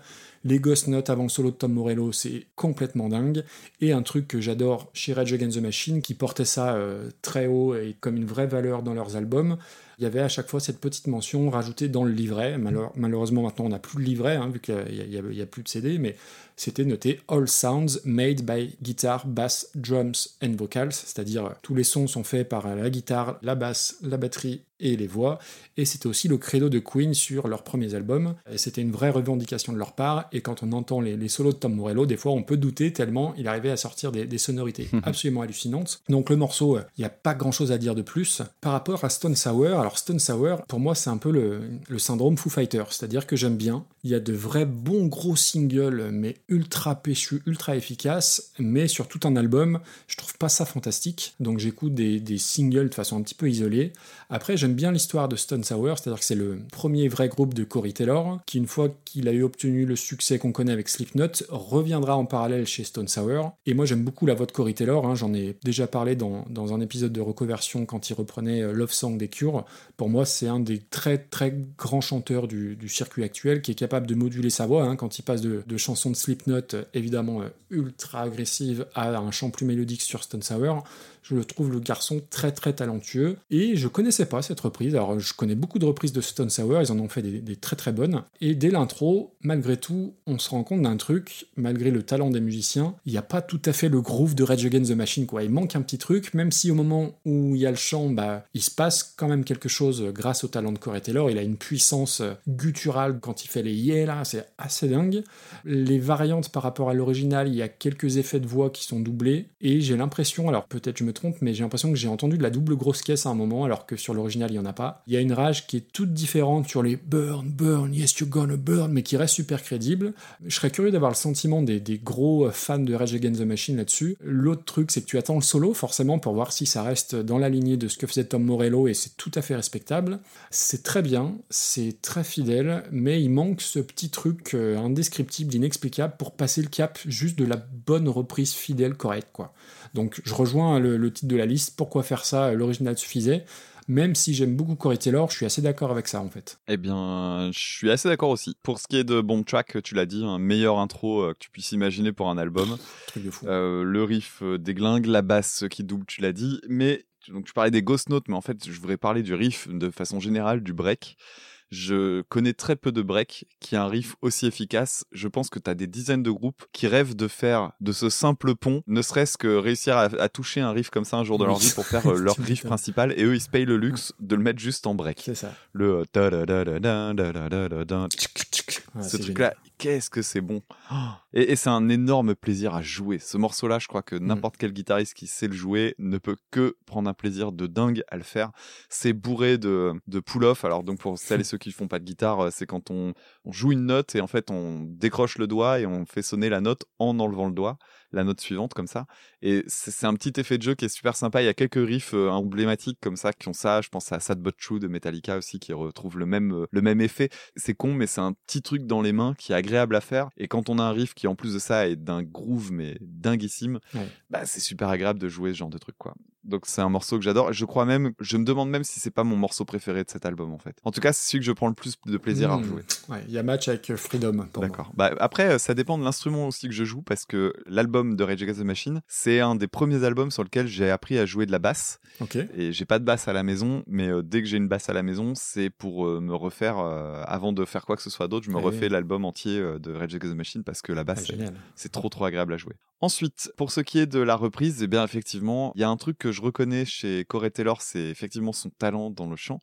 Il y a un autre truc que j'aime bien chez lui, c'est que quand il fait un hommage, tu sais bien que c'est un hommage, Oui. parce que c'est un gars qui parle sans cesse de musique et qui en parle avec énormément d'amour, qui a euh, des idoles qu'il a rencontrées, avec lesquelles il a pu bosser. Dès qu'il peut tirer son chapeau à quelqu'un, il le fait avec énormément de plaisir. Tout à fait vrai. Et ça, c'est super agréable de voir un mec qui, euh, bien qu'il soit bien intégré maintenant dans euh, le milieu, n'oublie pas que au départ, c'est un mec qui aime la musique, qui aimait la musique, qui avait lui aussi grandi en ayant des, bah, des modèles, des, des gens comme ça qu'il aimait. Et ça, c'est quelque chose que je trouve super appréciable chez lui. C'est-à-dire quand il fait une reprise, tu sais que il fait la reprise parce qu'il a envie Mhm. de juste dire putain, j'adore ce morceau. Et j'ai aucun doute sur le fait que quand il reprend du the Against the Machine, c'est une reprise tout ce qu'il y a de plus honnête et, et sincère. Complètement. Alors Mm. après, tu parlais de la question du chant et de la rage dans le chant. C'est peut-être la plus grosse différence. Il chante très bien, euh, Corey Taylor. Simplement, je pense qu'il a une technique vocale qui est bien meilleure que celle de Zach de la Rocha. Et quand je dis bien meilleure, c'est, je parle vraiment de technique, c'est-à-dire de maîtrise de l'organe. D'accord. Je pense que euh, Corey Taylor a essuyé les plâtres de ses problèmes de voix au début de Slipknot, que maintenant il maîtrise complètement son cri. Et c'est peut-être ce qui m'a déçu dans la version de Stone Sour, c'est que je me disais, oh bon sang, quand on va arriver sur les burn burn, qu'est-ce que ça va faire mal? Et en fait, pas tant que ça. pas tant- ouais, oui. Il a une voix qui éraille bien, qui est propre et tout. Alors peut-être qu'il évite d'en faire des caisses aussi, ce qui serait tout à son honneur, mais on sent qu'il est dans, la, dans le contrôle en fait. Alors que Zach de la Rocha, quand t'écoutes son chant sur les albums, je me demande encore aujourd'hui comment il fait Oui. pour avoir gardé sa voix, Mm. parce que c'est un vrai cri. Tu sens la rupture pas loin, quoi. Ouais, ouais, ouais. Tu sens que c'est un mec qui, a priori, a pas pris de cours de chant avant de se mettre à gueuler dans un micro. Après, je peux me tromper, hein, peut-être qu'il en a pris malgré tout, mais c'est un, un type de cri qui est vachement plus euh, primaire, en fait, Oui. que celui de, de Corey Taylor, qui est beaucoup plus maîtrisé, en fait. Donc, c'est le petit bémol. Et effectivement, bah, je rejoins euh, ton avis, je rejoins l'avis de Mathilde. Pourquoi faire ça? Si ce n'est pour se faire plaisir, bon, je serais très content si j'allais voir un live de Stone Sour, de me retrouver à, à me rentrer dans l'art avec les gens autour de moi sur Jerry the the Machine. Ça, c'est évident. Après, mais- il faut bien s'avouer que je, je trouve que même si Stone Sour est un, un groupe euh, très connu, euh, installé et tout, c'est quand même sacrément gonflé de reprendre du Rage Against the Machine. Même quand tu t'appelles Corey Taylor, je trouve. Oui, Tu vois ce que je veux dire? Oui, oui, c'est que vrai. je veux dire, on t'attend euh, au tournant. Rage Against the Machine, c'est un, groupe sur lequel soit il y a des gens qui ne connaissent pas, soit les autres adorent. Il n'y a pas de demi-mesure avec Rage Against the Machine. C'est soit tu, n'aimes pas parce que t'aimes pas ce qui fait du bruit, soit t'adores. Et reprendre un, un mythe comme ça, parce qu'on peut parler de mythe, clairement, je trouve que c'est sacrément ambitieux et, euh, et on peut le noter, quoi. Après, il y a un truc aussi qu'il faut pas oublier, c'est que du côté de Slipknot, par exemple, Slipknot est un groupe aujourd'hui qui, on va dire, a réussi à s'installer de façon assez confortable dans le métal. C'est-à-dire qu'au départ, moi je me souviens très bien des, des années, euh, du début des années 2000, où euh, les gros fans de métal, etc., disaient que c'était euh, une espèce de comète qui allait s'écraser, que c'était de la merde, que c'était pas vraiment du métal. Alors c'était les gens qui écoutaient pas les albums, parce que clairement les deux premiers sont d'une violence inouïe. Et du coup, ils ont depuis acquis une sorte de stabilité dans le milieu, ce qui fait qu'aujourd'hui, plus personne met en doute Ouais. le, le travail de Slipknot. Malgré tout, il y a encore des gens qui trouvent que Slipknot, c'est pas bien, et qui donc ont une, forme de réticence à apprécier Slipknot. En revanche, Corey Taylor, de son côté, lui, en tant que personne, en dehors de Slipknot, par le biais de Stone Sour et de par plein de participations qu'il a fait à droite à gauche, c'est un mec qui a l'air de faire plutôt consensus comme étant un gars qui attire la sympathie. Ce qui fait que, a priori, je me demande si, quand il fait Rage Against the Machine, est-ce qu'il part pas avec un handicap en moins par rapport à beaucoup d'autres? C'est comme si demain je te disais euh, Dave Grohl va faire une reprise de Rage Against the Machine. T'as plein d'artistes, on se dirait Mm. ça va merder et Mm. lui on dirait Oui, oui, ah tiens vrai. ça va être intéressant. On va voir ce qu'il va faire. Et je me demande si Corey Taylor bénéficie pas de ce côté euh, de cette sympathie. C'est tout à fait Demain possible. je te dis que Fred Durst va reprendre Rage Against the Machine, tout le monde va hurler. Non, ça va pas être possible. Et, et là quand on parle de, de Corey Taylor ça passe mieux. Mais après c'est pas méga utile comme reprise c'est vrai. Non, non, mais très bonne remarque, je, je l'admets. Bravo, monsieur Damien. Où est-ce qu'on met ça? T'es pas la moitié d'un con. Merci. Ça c'est ça c'est un, c'est un beau fond compliment. Il est tard, je suis désolé. non, non, mais, non, mais pour de vrai, c'est très, perti- c'est très pertinent ce que tu dis. Alors où est-ce qu'on met ça du coup? Et en plus, Oui pardon. non, et en plus, oui, je disais que Corey Taylor, euh, quand on, on- on s'intéresse à son parcours, il a un, un parcours qui est quand même bien bossé, ouais. Je parle en dehors du parcours musical, et euh, je pense que ouais, c'est un type qui a des trucs à dire. Ouais. quoi. On va dire ça comme ça. Après, pour classer ça, hum, moi, je pars du milieu, Ouais. dans le sens où c'est C'est une reprise polie, polie et bien faite. Ça rien rien qui dépasse poli quoi. et bien faite. Par rapport à Burning Down the House, tu trouves ça en dessous? Oui oui oui oui. Oui, ok. Euh, non, non, mais c'est simplement pour se donner des, des points de repère. Où est-ce qu'on l'a mis, Burning Down the House tout à l'heure? 32e. Oui, on est en dessous, ouais. C'est vrai qu'on a fait Mama's Gun il y a deux minutes, qui était à peu près similaire dans. Et ben moi, je te propose de mettre ça. Alors, je vois ton curseur. Ah bah voilà, ici. Ça te va? On la met là? Au-dessus ou en dessous de ton curseur? Au-dessus, soyons fous. D'accord. Allez, donc pour les auditeurs et les auditrices quand même, c'est important, Mhm. elle est entre Another Brick in the Wall par Korn et Am I Evil par Metallica, donc ce qui nous fait aux alentours de la 49e place. Ouais, voilà, on a mis les, les gros mastodontes euh, du métal. Bon, pas Stone Sour, du... mais bon, là, on ah a oui, quand oui, même. là euh, t'as Korn, Stone Sour, Metallica, joli trio. mm, mm. Juste au-dessus, Damien Rice. Deux salles, deux ambiances. et Harry Nilsson. C'est- C'était une espèce de, de, de comme ça, d'étage de bourrin euh, encadré par euh, deux trucs tout mielleux, là. Eh ben, il nous reste trois morceaux. Très bien. Et donc ensuite, on va écouter une chanson de Freddie King qui s'appelle Same Old Blues, chanson originale qui date de 1971, et Baptiste nous a envoyé une version par Popa Chubby qui date de 1995. Sunshine, sunshine is all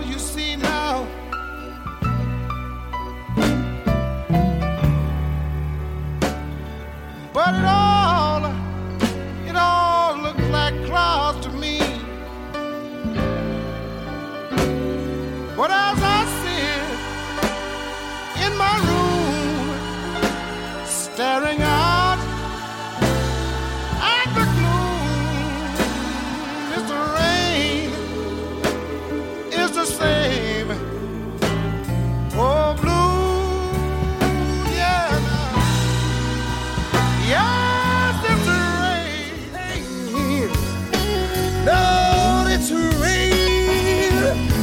and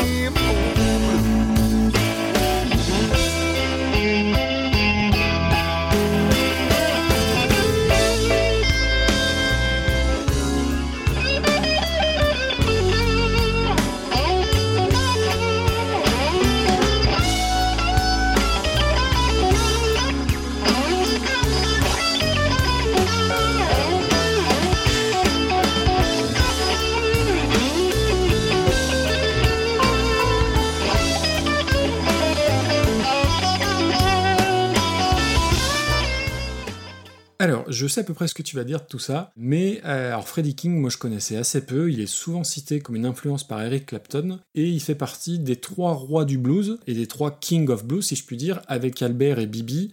Alors, Bibi King, hein, pas euh, Bibi qui chantait tout doucement, hein, rien, rien à voir. Il a une petite particularité, il est droitier, mais il joue avec la bandoulière sur l'épaule droite. Je sais pas si tu as fait gaffe à ça. Visuellement, c'est assez bizarre à, à voir. Euh, ça doit pas être pratique du tout. Après, je trouve que ce ce genre de bluesman, c'est toujours impressionnant à regarder parce que, comme beaucoup de, de- de guitaristes de blues, il a le visage très expressif, plein de mimiques, et je trouve que ça participe à, à l'ambiance du, du truc. Et la chanson, je- honnêtement, je la, je la connaissais pas. C'est un vrai bon gros blues à l'ancienne. Je suis pas du tout un expert de ce genre musical-là, mais j'aime beaucoup ça de temps en temps. Et là, je dois avouer que j'ai vraiment adoré entre la voix qui est splendide, les petits chœurs, le piano qui va bien, la petite flûte au début. C'est à la fois blues, c'est à la fois entre soul et gospel. Il y a une classe qui transpire littéralement par tous les pores. Le petit solo à la BB King justement sur fond de, de piano un peu de saloon, j'ai vraiment beaucoup aimé. Alors J'écouterai peut-être pas tout un album parce que, euh, bah, tu vois, quand j'ai réécouté le morceau euh, lundi, je regardais par la fenêtre, il faisait 8 degrés, il pleuvait, t'as un peu envie de t'ouvrir les veines, mais Hmm. épisodiquement, j'aime bien. Donc vraiment, j'ai, ça a été une vraie petite découverte et Freddie King, bah voilà, c'est sur ma liste de trucs à, à creuser un petit peu. Pour la reprise, Popa Chubby, alors Popa Chubby, je connais quelques morceaux, quelques albums, hein, il a repris sur des albums entiers les Clapton, Jimi Hendrix et compagnie. C'est un peu le Michael Bolton du blues, hein, qui reprend énormément de, de morceaux. Il sort quasiment un album par an, donc euh, voilà. Après, j'ai découvert aussi par la même occasion euh, ce que voulait dire son nom, Popa Chubby. Donc c'est Oui. Pop Up Chubby, littéralement avoir une érection. Voilà, classe pas classe. Alors je suis pas très calé en, en blues rock traditionnel, mais le peu que je connais de, de Popa Chubby, je trouve que ça tourne un peu en rond. Il a un super jeu de gratte, mais euh, ouais, le morceau est plus moderne. Mais justement, euh, le morceau va perdre tout l'aspect patiné qu'avait Freddie King, et tu sens bien l'hommage fidèle, appuyé, et il y a aucune mauvaise intention derrière, mais je trouve que c'est un peu chiant. Et il y a un petit truc qui me chiffonne, c'est qu'à chaque fois, avec ce genre de- d'artiste, de, de musicien, il y a un petit côté quand même euh, démonstration, et, vas-y que je te fais un solo euh, qui va super vite. Et autant ça, ça pouvait m'impressionner à 15 ans, autant maintenant, euh, je trouve que c'est à chaque fois un petit peu en trop, et le, le morceau, il est en plus plus long que la version originale, et il n'y a pas besoin de rajouter une minute de plus. Donc oui, c'est bien exécuté, c'est carré, c'est bien foutu, mais de tous les morceaux du jour, je pense que c'est celui que j'ai le plus vite oublié. Hein, je parle de la reprise, hein, évidemment. Autant, tu vois, même euh, Burning Down the House, que j'ai pas trop aimé, je l'avais dans la tête, je m'en suis souvenu, je l'ai réécouté. La chanson de Popa Chubby, sa version, je l'ai réécoutée pour le bien de l'émission, mais euh, ouais, ça m'a un peu ennuyé en vrai. Euh, Même si j'ai beaucoup aimé la version originale. Je sais pas toi ce que tu en penses. Enfin, je pense que t'as pas aimé. Me trompe-je. Que j'ai pas aimé laquelle, Freddie King ou Papa Chubby? Euh, Popa Chubby. Bah en fait, euh, déjà, c'est une des chansons qui, dans la playlist, euh, c'est un petit peu comme Happy Together, là, qui donnait le sourire. Same Old Blues, c'est peut-être la chanson qui porte le mieux son nom de toute la liste. Ah oui, ça oui. Enfin voilà, c'est le blues séminal euh, et inutile de dire, on l'a déjà répété euh, plein de fois, c'est un type de musique qui moi m'ennuie. Même la version de Freddie King qui est très bien faite.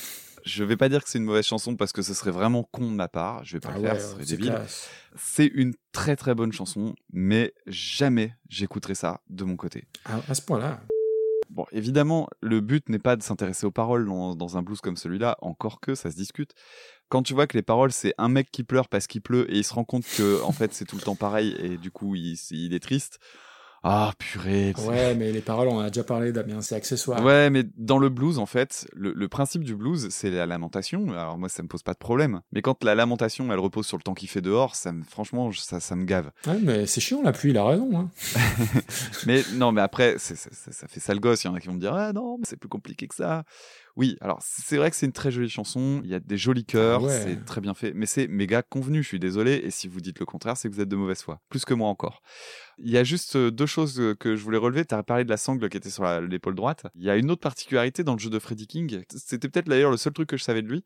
C'est qu'il jouait au doigt, en fait. D'accord. Il avait, euh, alors je sais plus si c'est un onglet euh, sur le pouce et euh, ou s'il jouait avec son ongle justement, mais il avait un, un type d'onglet un peu particulier que tu mets à Ah, l'index. mais oui, j'ai vu ça en plus dans la vidéo. je suis- Et euh, alors je sais pas si c'est le même qu'on utilise pour jouer au banjo. Il y a, il y a ça chez les banjoistes, je sais pas comment on dit. C'est d'ailleurs un espèce d'onglet avec un bout en métal recourbé au niveau de l'index. Alors j'ai déjà essayé de jouer avec ça. C'est, je, je sais pas comment on fait. Alors sachant qu'il y, y a un autre truc aussi qui m'a fait marrer, c'est la fin du morceau. La fin du morceau, c'est la fin blues. Et euh, ça m'a rappelé, un, je sais pas si tu connais le sketch de François Pérus de 2 minutes du peuple sur les fins de morceaux qui sont toujours les mêmes. Euh, non, j'avoue, je. c'est sur les sur les morceaux qui se finissent toujours de la même manière. Et donc du coup, il s'amuse à dire tiens, ça c'est la fin blues. Donc ça fait limite, je crois que c'est tin tin tin pom. Et là, il s'amuse à faire des chansons euh, qui ont rien à voir, genre tu sais un truc en arabe et tout, euh, genre et, et là, ce coup à la fin, il fait tin tin tin pom. Bah, voilà, je te ferai écouter ça. C'est drôle. François Pérus. Ouais, ouais, il y a des trucs très très bien. Il y a du déchet évidemment, mais il y a des trucs très très drôles. Donc pour euh, en arriver à Popa Choubi, donc Popa Choubi, passons sur le jeu de mots euh, ridicule. Comment dire? Je vais pas dire que j'ai pas aimé la reprise parce que je trouve que c'est intéressant pour un guitariste en fait. Oui. C'est-à-dire ouais. que le, le blues m'ennuie euh, à écouter vraiment. Par contre, tu me mets dans une salle de concert avec Popa Choubi devant moi, je pense que je prendrais plaisir à le regarder. Est-ce que je prendrais plaisir à le regarder pendant une heure et demie? Je suis pas sûr. ouais. J'en doute. J'en doute un peu. Un showcase d'une demi-heure, j'en serais ravi. Plus, je pense qu'au bout d'un moment, je finirais par tourner les talons et me barrer parce que euh, ça va quoi. C'est intéressant le, le blues, hein, je dis pas le contraire, euh, mais tu vois, c'est con, mais j'ai vraiment l'impression que t'as ton bluesman préféré et finalement, si c'est un assez bon bluesman, il t'aura déjà tout dit. Hmm. Et en l'occurrence, euh, mon bluesman préféré, c'est Stevie Ray Vaughan. Et Stevie Ray Vaughan, bah, il est inspiré de Freddie King. Et j'aime tellement l'énergie qu'avait Stevie Ray Vaughan et, et son côté... Ouais, il y a un côté sale gosse dans sa façon de jouer et tout ça que là, un morceau comme celui-là, je m'ennuie. Et euh, la seule personne que j'ai vu jouer du blues vraiment de façon euh, ludique, Ouais. intéressante, sympa et tout ça, et communicative, c'est Paul Gilbert. Ah, ok. Pourtant, c'est un shreddeux, Mm. mais c'est un shreddeux qui a vraiment une musicalité de, de dingue. C'était la première fois que je voyais un concert de blues qui me faisait vraiment plaisir. Mais oui, la version de Papa Chubby, le seul truc que je lui prête, c'est le fait qu'il ait dans son jeu des trucs intéressants, notamment les changements de micro. Si vous tendez l'oreille, vous allez voir le timbre de la guitare change méga drastiquement, parfois dans la même phrase. Et en fait, pour ça, bah, en fait, il passe de son micro euh, manche à son micro chevalet et il arrête pas de faire des allers-retours comme ça et ça donne vraiment une couleur mais qui est c'est une richesse de jeu qui est dingue et je, je tuerais pour savoir jouer avec autant d'aisance et savoir euh, et en même temps j'ai pas du tout envie d'écouter ça donc ça doit être super agréable à, à jouer ça doit être super agréable en concert pendant un temps limité en CD j'ai du mal à voir vraiment l'intérêt quoi Je pense qu'il a de toute façon un public de guitaristes, ce, ce type-là. Ouais, bah en plus, euh, Popa Chubby, c'est dans le milieu du blues, c'est pas le plus connu de tous, mais il fait les couves régulièrement des guitares part et des trucs comme ça. Donc il est connu par les gratteux. Je suis pas certain que dans les personnes qui sont fans de blues, ce soit le premier nom qui vienne. Ah ouais?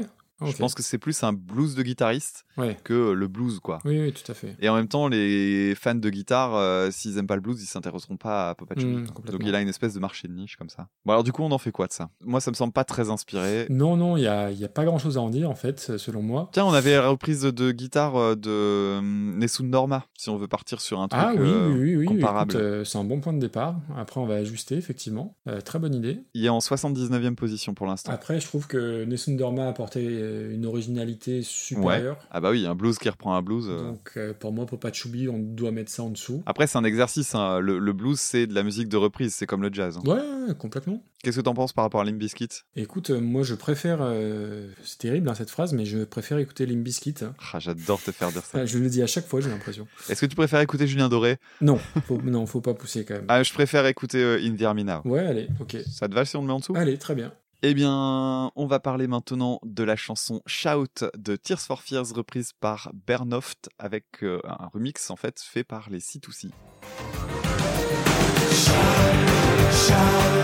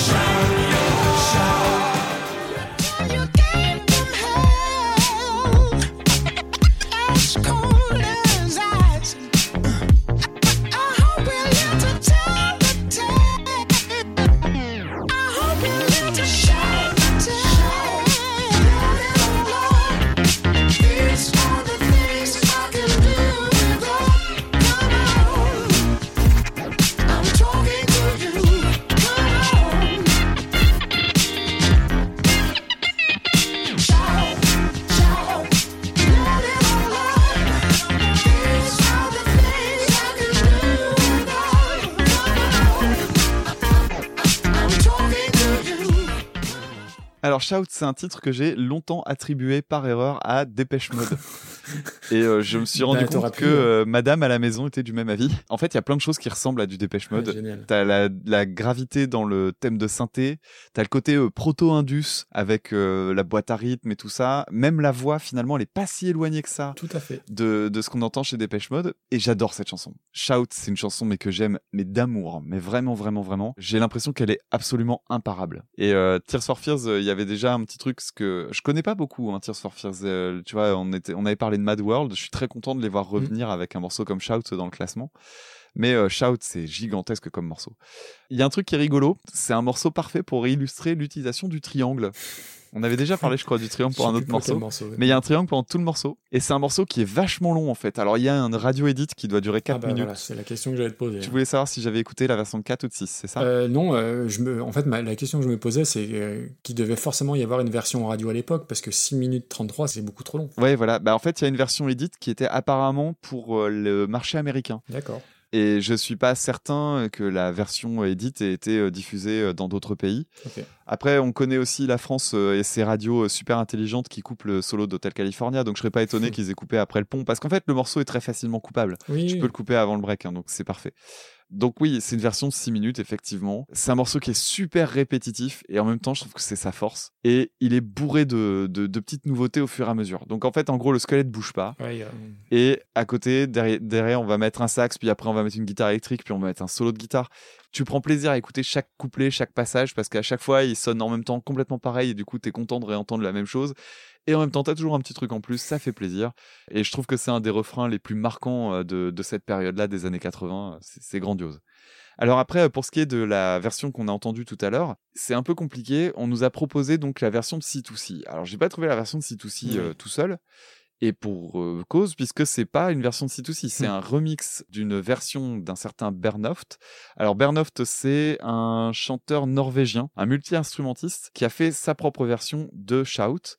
Euh, version qu'il fait à la guitare acoustique et euh, en fait une loop station. Donc il boucle et puis il rajoute un synthé, un truc, un machin. Enfin bref, il fait un- une version tout seul Oui. qui est assez intéressante, qui est pas non plus euh, oufissime. hein. Je me suis un peu fait chier devant, mais c'est intéressant et c'est surtout euh, balèze parce que techniquement utiliser un looper, moi je suis toujours impressionné par les gens qui arrivent à faire ça. Mais surtout, bah, débarque derrière C2C. Alors C2C, c'est un, un groupe de DJ français qui a eu une carrière assez dingue parce qu'ils ont en fait euh, écumé les concours de DJ parce que oui, il y a des concours de DJ en groupe Ouais. et ils ont eu des, euh, bah, des prix mondiaux euh, de meilleurs groupes euh, mondial de DJ. Alors, un concert de DJ, c'est assez particulier parce qu'on voit juste quatre mecs derrière des, MacBook Pro, quoi. La seule fois où j'en ai vu dans ma vie, c'était Chinese Man et c'était génial. C'est-à-dire que c'est très difficile à imaginer que c'est cool de regarder quatre mecs derrière un ordi. Mais en fait, si les gens mixent en direct, tu t'en rends compte très très vite parce que c'est impressionnant de voir un, un groupe de DJ qui arrive à rendre organique quelque chose qui se passe sur un écran. C'est assez balèze et enfin parce qu'il n'y a pas que l'écran, hein. faut pas faut pas schématiser non plus. hein. Ils ont plein d'outils autour d'eux. Et euh, la fois où j'ai vu Chinese Man le faire en, en vrai, tu vois qu'en fait c'est un exercice de communication Ouais. permanent. Ils arrêtent pas de se regarder, ils s'écoutent, ils entendent. Et c'est un peu comme au jazz, hein. t'en as un qui va décider de prendre une part à un moment, qui va décider de rajouter un truc nouveau parce que le but c'est pas de reproduire à l'identique. Et c'est super impressionnant. Et si tout ci c'est pas des manches dans le domaine, loin de là. Hein. Bon bah évidemment ils ont été euh, récompensés pour ça. Et une version, une chanson de C2C, ça se reconnaît en, en à peu près 15 secondes. Euh, J'en connais assez peu, mais elles ont toutes la même patte. Euh, je suis pas archi fan, cela dit, de ce que c'est, parce que je trouve que c'est parfois un peu trop chargé. Et c'est le cas d'ailleurs pour celle-là. Et en même temps, c'est chargé et ça sonne super généreux. C'est euh, méga bien produit et tu sens que c'est des gens qui adorent la musique et qui se font plaisir et qui essaient de t'en donner plein. Et ça change vachement euh, la, la version déjà de, de Shout par euh, Tears for Fears. Hein, c'est pas du tout la même ambiance. Ah oui. Et ils arrivent à changer quand même assez drastiquement aussi la version de Bernoft. C'est vrai. Et euh, franchement, il y a un gros boulot derrière. Et quand tu vois le point de départ et le point d'arrivée, je suis assez impressionné quand même. Oui, c'est vrai, tu as raison. Alors du coup, moi je vais être plus, enfin non pas plus nuancé que toi. Euh, alors Shout, euh, j'aime bien la chanson, mais euh, je serais moins enthousiaste que toi. Moi je trouve qu'elle elle a un gros défaut, c'est qu'elle a euh, au moins une bonne minute de trop. Malgré tout, ça reste un très bon titre des années 80 et on remercie Bruno hein, au passage de nous avoir envoyé ça. C'est pas ma préférée moi de Tears for Fears. Je préfère Woman in Chains, qui est plus, un peu plus suave si je puis dire. Et effectivement, il y a tous les tics des années 80 à la Dépêche Mode et donc je comprends qu'on puisse faire la confusion parce que c'est très très proche de ce que faisait Dépêche Mode à l'époque l'époque et j'aime infiniment plus Dépêche Mode, ce- ceci étant. Et ce qui est drôle, c'est que les Tears for Fears se seraient inspirés des Talking Heads pour certaines parties instrumentales de ce morceau, dans ce que j'ai pu lire. Ah, excellent. Après, je te rejoins sur un truc, c'est l'aspect progressif du morceau, alors pas dans le sens euh, rock progressif avec des sauts de clavier de partout, hein, mais l'aspect euh, bah, qui s'enrichit au fur et à mesure. Et du coup, effectivement, il y a plein de détails auxquels on n'a pas forcément euh, fait attention à la première écoute. Mais après, ouais, je, je trouve qu'elle est un poil trop longue, hein, 6 minutes 33, euh, c'est quand même très long, surtout que ça se répète quand même, même s'il y a des petits détails. C'est le, le- le thème principal, voilà, au bout d'une minute, t'as compris de quoi il s'agissait. Et au rayon des reprises et des mauvais souvenirs, figure-toi qu'il y a aussi Disturbed, qu'il a repris euh, Eh oui. début des 2000, et je l'ai écouté, et réussi à faire bien. pire que Sound of Silence, donc ce qui était quand même pas gagné à la base. Pour C2C, alors je connais très très vite fait euh, l'album qui avait marché à l'époque, je crois, où vous avez eu des victoires de la musique, avec la grosse tournée dans la foulée, le passage à Coachella, la French Touch euh, en tête de gondole, etc., etc. Je suis un peu passé à côté de ce truc-là, et effectivement, voilà, ils sont quatre fois champions du monde de, de DMC, là, de compète de mix. Bon, la reprise, la première écoute, t'as l'impression de, j'ai eu l'impression d'écouter un générique du Grand Journal ou de n'importe quelle émission Ouais. à la cool de Canal avec des gens en slim et en Stan Smith. Il y a un peu de ça, c'est vrai. Passer ça, ça fait bien le job. euh, une sorte de croisement entre Daft Punk et Ben l'Oncle Soul. C'est mes références à moi en tout cas. Mais ça groove, c'est super bien foutu, c'est fun, ça met la pêche. Et surtout, là où, où la, la version originale est très martiale, c'est tout aussi dingue d'avoir transposé ça de façon euh, vraiment une chanson pour danser quoi. Alors Bernoft il chante vraiment très très haut, il chante vraiment très aigu mais c'est pas du tout un frein je trouve. Ouais.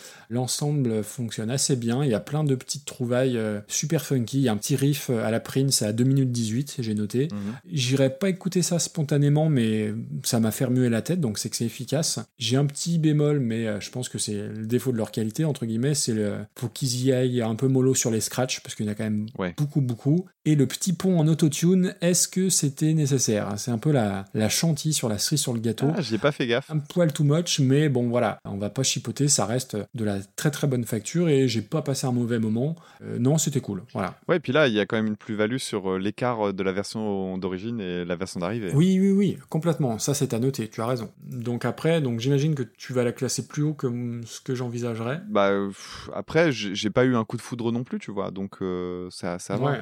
Tu vois, moi j'ai. euh, alors, les Mamas Gun euh, avec Bicycle Race, ça m'a laissé plus de souvenirs. On l'a mis la 43e. De toute façon, je repensais à Cardigans et je me dis non, je préfère quand même Tom Jones. Ouais, je suis d'accord. Donc écoute, on doit être par là. hein. Après, euh, ça apporte beaucoup plus que les corps, ça apporte beaucoup plus que Stone Sour euh, sur Bomb Track. Oui. Donc à mon avis, on est euh, aux alentours de la 40e place. On est dans ces eaux-là, quoi. Tu préfères Mama's Gun, c'est ça? Ouais, alors après, j'a- j'admets y a euh, Mama's Gun est très fidèle à l'original. Là aussi, C2C apporte vraiment une grosse, grosse plus-value. Tu as raison, donc ça mérite peut-être d'être au-dessus. Bah ouais, et puis tu sais, je vois même Vienne de Scheller et Feeling Good de Muse, tu vois, elles, elles- même elles, je trouve qu'elles apportent moins. Oui, non, mais non, c'est cohérent. Ça a peut-être l'air haut, hein. Non, non, écoute, dans, dans ces eaux-là, euh, donc là, on est ouais, entre la 39 et. Ouais, de la 40e place. Écoute, euh, place là où tu veux, en- euh, entre Feeling Good et. Bah juste au-dessus de Feeling Good alors, si ça te va. Ça me va. Donc on est sur une à peu près 40e place. Bon, bah on en arrive à mon pins. On en arrive à ton pin, ça va. Du coup, je tu as éveillé ma curiosité. Alors mon pins, je vais lui donner un nom, mais je vais donner le nom de mon pins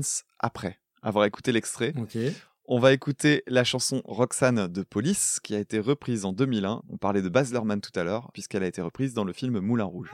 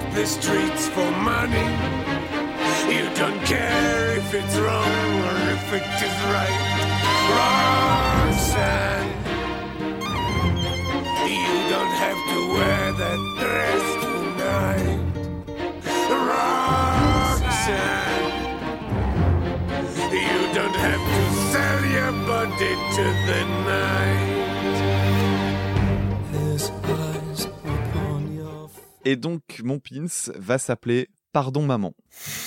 Pourquoi Pardon Maman? Parce Ah, que ce morceau est le seul de la liste qui a été donné par ma mère. Euh, et c'est véridique.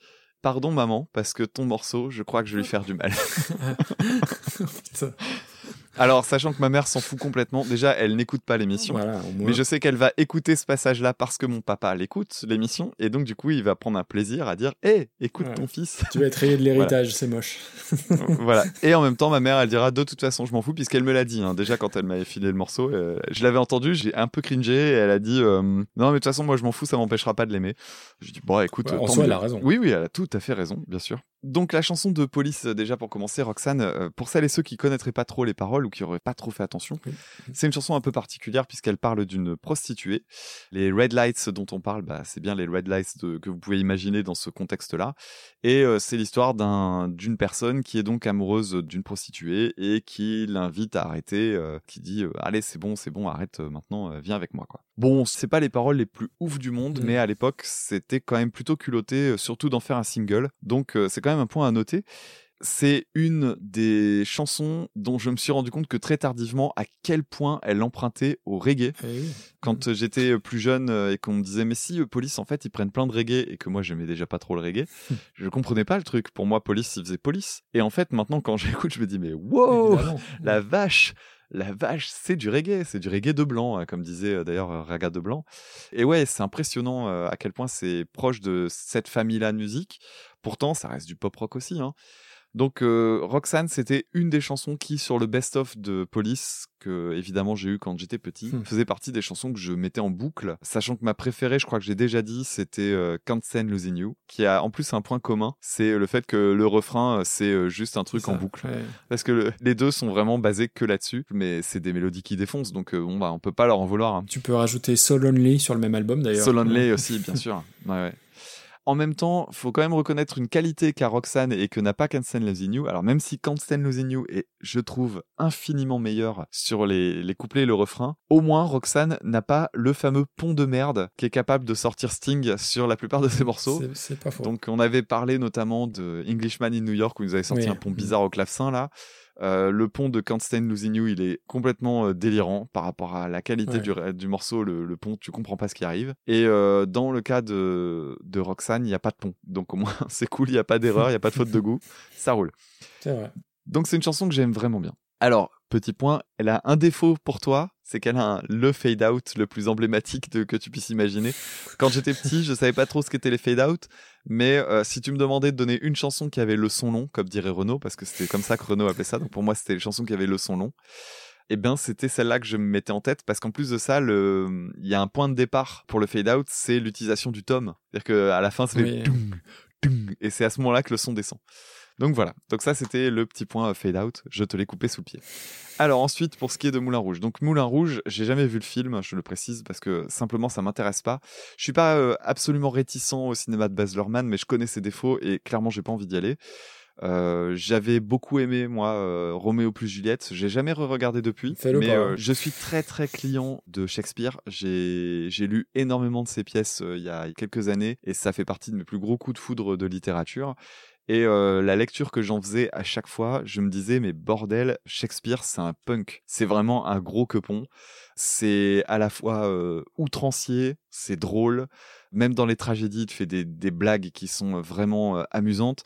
T'as des scènes que tout le monde voit comme des trucs ultra tragiques, alors que ben, ça peut être joué autrement. Je pense notamment à la scène de To Be or Not To Be. Euh, je parle pas non plus de la refaire façon Arnold Schwarzenegger non plus. Pour la ref, c'est Last Action Hero. hein. Bref, il y a des tas de choses qui sont euh, intéressantes. Et donc, quand Baz Luhrmann avait fait euh, Roméo plus Juliette, je, je trouve juste que, ben oui, il a fait une version bah, complètement délurée, mais qui aurait sans doute plu au monsieur. Mais après, euh, Baz Luhrmann, c'est un cinéma qui est ultra outrancier, plein de couleurs, qui en fait des kilos caisses, voilà. Et donc, ben, la musique, elle est à cette image-là. C'est un des trucs les moins subtils que j'ai entendu de ma vie, notamment dans l'utilisation de la voix rauque. Alors, je sais pas trop comment ça se goupille dans le film, ça doit être un personnage particulier, mais le Roxane avec sa voix de cancéreux là, c'est vraiment spécial. C'est Garou en phase terminale. ah ouais, Euh, ouais, c'est vraiment particulier. Alors, je dis pas que c'est nul. Si, tu peux. Mais c'est, c'est, ouais, je sais pas, je, je sais pas parce que vraiment j'ai vu, enfin, tu vois, en commentaire YouTube machin, t'avais des gens qui disaient, mais vous parlez tous de la voix d'Evan McGregor. Alors c'est vrai que la voix d'Evan, il chante bien Evan McGregor. Il chante bien, voilà. Mais c'est une voix de comédie musicale. Franchement, on s'en fout. hein. tu peux changer Evan McGregor et mettre quelqu'un d'autre, euh, il trouvera la même voix en 5 Ouais, mais j'aime bien Ewan McGregor. Oui, euh, moi aussi je l'aime bien euh, parce qu'il a joué euh, notamment dans. euh, Trainspotting et mince. Petit meurtre entre amis que j'aime beaucoup. Ah oui, Très bon film, ça. Alors moi j'avais en tête un film de Woody Allen, euh, mais comme je déteste Woody Allen, Ah, le sortilège du scorpion de Jade, non, c'est pas celui-ci, je sais Euh, c'est le rêve de Cassandre Ah, qui était très bien. Et en fait, il y a un truc qui va pas, c'est que c'est une reprise et en même temps, c'est pas complètement une reprise. Ouais, Alors c'est normal parce que le truc est censé durer plus longtemps, machin, mais en fait, il- vraiment, c'est une repompe parce qu'il réutilise les mêmes paroles, la même ligne de chant, mais derrière, l'instrumental suit pas. C'est un tango le plus classique qu'on puisse imaginer. Et à la limite, j'aurais trouvé ça plus intéressant, plus rigolo si les personnes qui étaient derrière les arrangements s'étaient amusées à essayer de reprendre carrément le thème, même musical, de euh, Roxane. Et ils le font pas. Du coup, t'as juste les paroles calquées sur un tango. Et c'est pas fifou, quoi. Et en plus, c'est long. Ouais. Après, il faut aussi comprendre que euh, c'est particulier. Le cinéma de Baz Luhrmann est basé sur la référence permanente. Et Moulin Rouge est apparemment le cas d'école. Moulin Rouge, c'est tiré de La Dame aux Camélias, donc euh, de Dumas. Et La Dame aux Camélias avait déjà inspiré la Traviata. Alors, je vais faire une parenthèse à propos de la Traviata. Donc, euh, désolé, je, fais je prends un peu des chemins de traverse, mais je vais vous recommander un truc cool. La Traviata a une adaptation, euh, donc c'est donc un opéra, c'est Verdi. Et euh, il a été adapté, alors la mise en scène, j'ai noté, c'est Simon Stone, Simon Stone, je sais pas trop comment on le dit, avec Pretty Yende. Alors Pretty Yende, c'est juste la sensation de l'opéra de ces dix dernières années. C'est une chanteuse éblouissante. J'ai eu la chance de la découvrir en vrai, puisque le seul opéra que j'ai vu de ma vie, c'était le Barbier de Séville, et c'était elle qui était en tête d'affiche. Je la connaissais pas du tout. Ok. Je savais pas du tout que j'allais voir euh, une des chanteuses d'opéra les plus impressionnantes du moment. Vous êtes bien sûr France Culture. Oui. Bah écoute, euh, pourquoi pas non, hein. mais c'est très, très intéressant. Après tout, on a parlé d'Adamo tout à l'heure. Tout à euh, fait. on peut faire autre On est chose. polyvalent. Et donc Pretty Yende, euh, ouais, très très impressionnante dans le Barbier de Séville. Donc du coup, tu ressors du- de l'opéra, tu fais mais c'était qui cette femme? Et euh, en fait, je me suis rendu compte que ben elle avait, euh, elle- elle- clairement, elle faisait l'unanimité. Et donc elle a fait une adaptation, elle a joué dans l'adaptation de la Traviata. Et l'adaptation de la Traviata, elle est rigolote parce que euh, celle dont je parle. C'est quand même un opéra dans lequel tu as une scène avec euh, des gens qui ont des godemichés collés sur le front. Et forcément, c'est toujours plus rigolo de voir un opéra avec des gens avec des godemichés sur le front que Ah oui. opéra sans personne avec un godemiché Oui, sur le front. Ça fait la différence. En fait, c'est juste qu'ils ont adapté la Traviata version moderne. Donc Pretty Yende, si tu veux, normalement c'est une courtisane dans l'histoire. C'est pour ça que je fais le lien avec Moulin Rouge.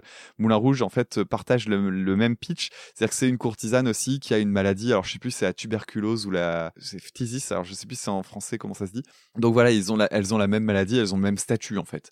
Et dans euh, la Traviata, c'est euh, donc une courtisane. Et dans la version avec Pretty Yende, c'est une Instagrammeuse. Ah oui. Et donc il y a des trucs qui sont super drôles dans la mise en scène, euh, notamment t'as un moment elle a elle est sur son portable, elle chante et elle est sur son portable en même temps et t'as un gros cube derrière elle sur lequel est projetée la conversation euh, euh, sur euh, Snapchat. Oh.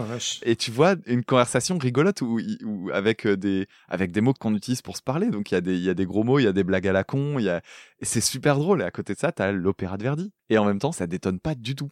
C'est marrant, mais c'est cohérent. Et c'est ce que je trouve le plus génial dans l'opéra actuellement, c'est que ça va dans tous les sens. c'est super inventif. Et c'est super ouvert. Fin de la parenthèse opéra, mais je tenais à la faire. La, la version de Roxane, elle est quand même franchement désagréable. c'est assez terrible. Donc pardon maman, mais ça n'ira pas. Aïe, aïe, aïe. Pas bien, hein, pas bien. hein. Écoute, euh, euh, j'étais surpris que tu le choisisses en pins, mais j'avais oublié qu'on pouvait choisir un pins euh, pour le mauvais côté. Donc, du coup, ça, ça me rassure. Bah, c'est surtout que c'était un pins maman. Ben oui, je voulais donner mon sûr, pins à ma mère. Bien sûr, je comprends. Tu es un, tu es un bon fils. Tiens, un bon fils. Euh, Mardvilla Longa sort de ce corps. Je vais juste reparler de, de Police brièvement, parce qu'on on avait parlé de Sting la dernière fois, mais on n'a pas trop parlé de Police. Et euh, Police, bah, l'album dont est issu Roxane, Outlandos d'amour, c'est un des premiers albums que j'ai eu entre mes mains, qu'avaient mes frères d'ailleurs. Et c'est un super album. Alors j'aime bien aussi Regatta de Blanc, l'album d'après, où il y a Message in the Bottle, mais je préfère Outlandos d'amour et euh, je suis beaucoup moins client des albums suivants dans les années 80. Mais j'aime beaucoup Police parce que Sting évidemment, et puis aussi parce qu'ils ont un extraordinaire batteur, hein, Stuart Copeland, qui a un jeu très reconnaissable même Mhm. pour un non-musicien comme moi. Il a un, un jeu très tendu quelque part, et puis visuellement il est très intéressant à voir. Déjà il porte des gants, et puis il a la prise, euh, je crois que c'est un des rares batteurs de rock, je crois qu'on appelle ça la prise tambour plutôt que la prise euh, timbale, c'est-à-dire Mhm. qu'il il tient ça un peu comme les jazzmen. Et Roxane, euh, oui, c'est le titre le plus connu évidemment. Ça reste un standard du rock. Alors je lis mes notes, standard malgré son fade out. Tu vois, ça fait partie des, des chansons où je m'en fous, c'est pas grave. Et surtout, moi, ce que j'aime dans Roxane, c'est l'intro où t'as. euh, alors je crois qu'ils avaient un peu picolé au moment de l'enregistrement, et t'as Sting qui trébuche et qui s'assied sur le piano pensant qu'il est fermé, sauf que le couvercle du piano est ouvert et qu'on entend donc cet accord. Et ils ont décidé de le garder à l'enregistrement et c'est une très bonne idée. Ça fait partie des, détails historiques. On parlait de la dernière fois de, la montre dans Rock the Casbah des Clash ou de la pédale kick Queen dans Since I've Been Loving You. Ça fait partie des, des petits détails euh, de l'histoire de la musique que j'adore et il fallait surtout pas enlever ça. Je trouve que ça contribue à la rendre spéciale et ça fait partie des chansons ultra ultra reprises. Alors euh, moi je me souviens de la version de George Michael, version euh, crooner lassif, qui n'était pas sa meilleure, euh, sa meilleure reprise et sa meilleure chanson, il faut se l'avouer. Et après elle a aussi été reprise par un groupe que j'aime beaucoup qui s'appelle Incubus et euh, il y a une vidéo qui traîne sur YouTube. Alors la qualité est discutable, mais il commence à jouer euh, Roxane et il y a Stuart Copeland et Andy Summers qui les rejoignent et je trouve ça assez fun à regarder. Et effectivement, on en vient à la version de, bah, de Moulin Rouge. Et alors oui, Moulin Rouge, c'est un film de Baz Luhrmann. Et Baz Luhrmann, moi, je supporte pas. C'est-à-dire que c'est des films où il faut pas être épileptique, hein, parce qu'il y, en a- il y en a quand même partout. Tu parlais de Roméo plus Juliette. euh, Je Ouais. l'ai vu à l'époque au, au cinéma, ça nous rajeunit pas, décidément. Et j'ai détesté, mais au plus haut point, parce que... Vous me faites des- la nique, monsieur? Parce que pour moi, des gars qui fument des clopes et, et avec des chemises hawaïennes, des chemises hawaïennes et qui déclament du, du Shakespeare, pour moi, ça, ça colle pas. Je suis pas rentré une seule seconde dedans. Donc, euh, c'est pas demain que ta mère va m'inviter pour le gigot euh, euh, le dimanche. hein, J'en suis désolé, mais peut-être elle est végétarienne elle aussi, donc du coup, au moins, il y aura pas de gigot. Bref, Non, non. la chanson, ça, ça commence comme pour une pub pour le gazpacho, quoi. Et puis après, derrière, ça continue. C'est kitsch, c'est prétentieux, c'est caricatural. Alors globalement, je suis pas fan des comédies musicales, loin de là. Mais là, en plus de façon isolée, bah, ça peut pas marcher. T'as l'impression, avec cette grosse voix-là, qui, qui sont en train de, de se plaindre, de, de tenter une sorte de révolution, une sorte de germinal sous LSD. C'est très très bizarre. Ça en fait des caisses, des kilo-caisses. Tu vois, il y a du grandiloquent euh, facile qui peut marcher. Queen était les, les spécialistes de ça. Mais là, euh, tous les potards sont même pas à 11, hein, ils sont à 15 et ça en devient mais vraiment vraiment grotesque. Et surtout, tu perds le fil avec l'original. Donc ça va être très compliqué de la classer. Et euh, la chanson de Roxane, c'est 3 minutes, enfin 3 minutes 10 pour être très précis. Donc c'est carré, précis. Là, c'est 1 minute 30 de plus, mais c'est beaucoup trop long, beaucoup trop Ah long. oui, et puis ça m'avait semblé encore plus que ça. Ah, mais bien sûr.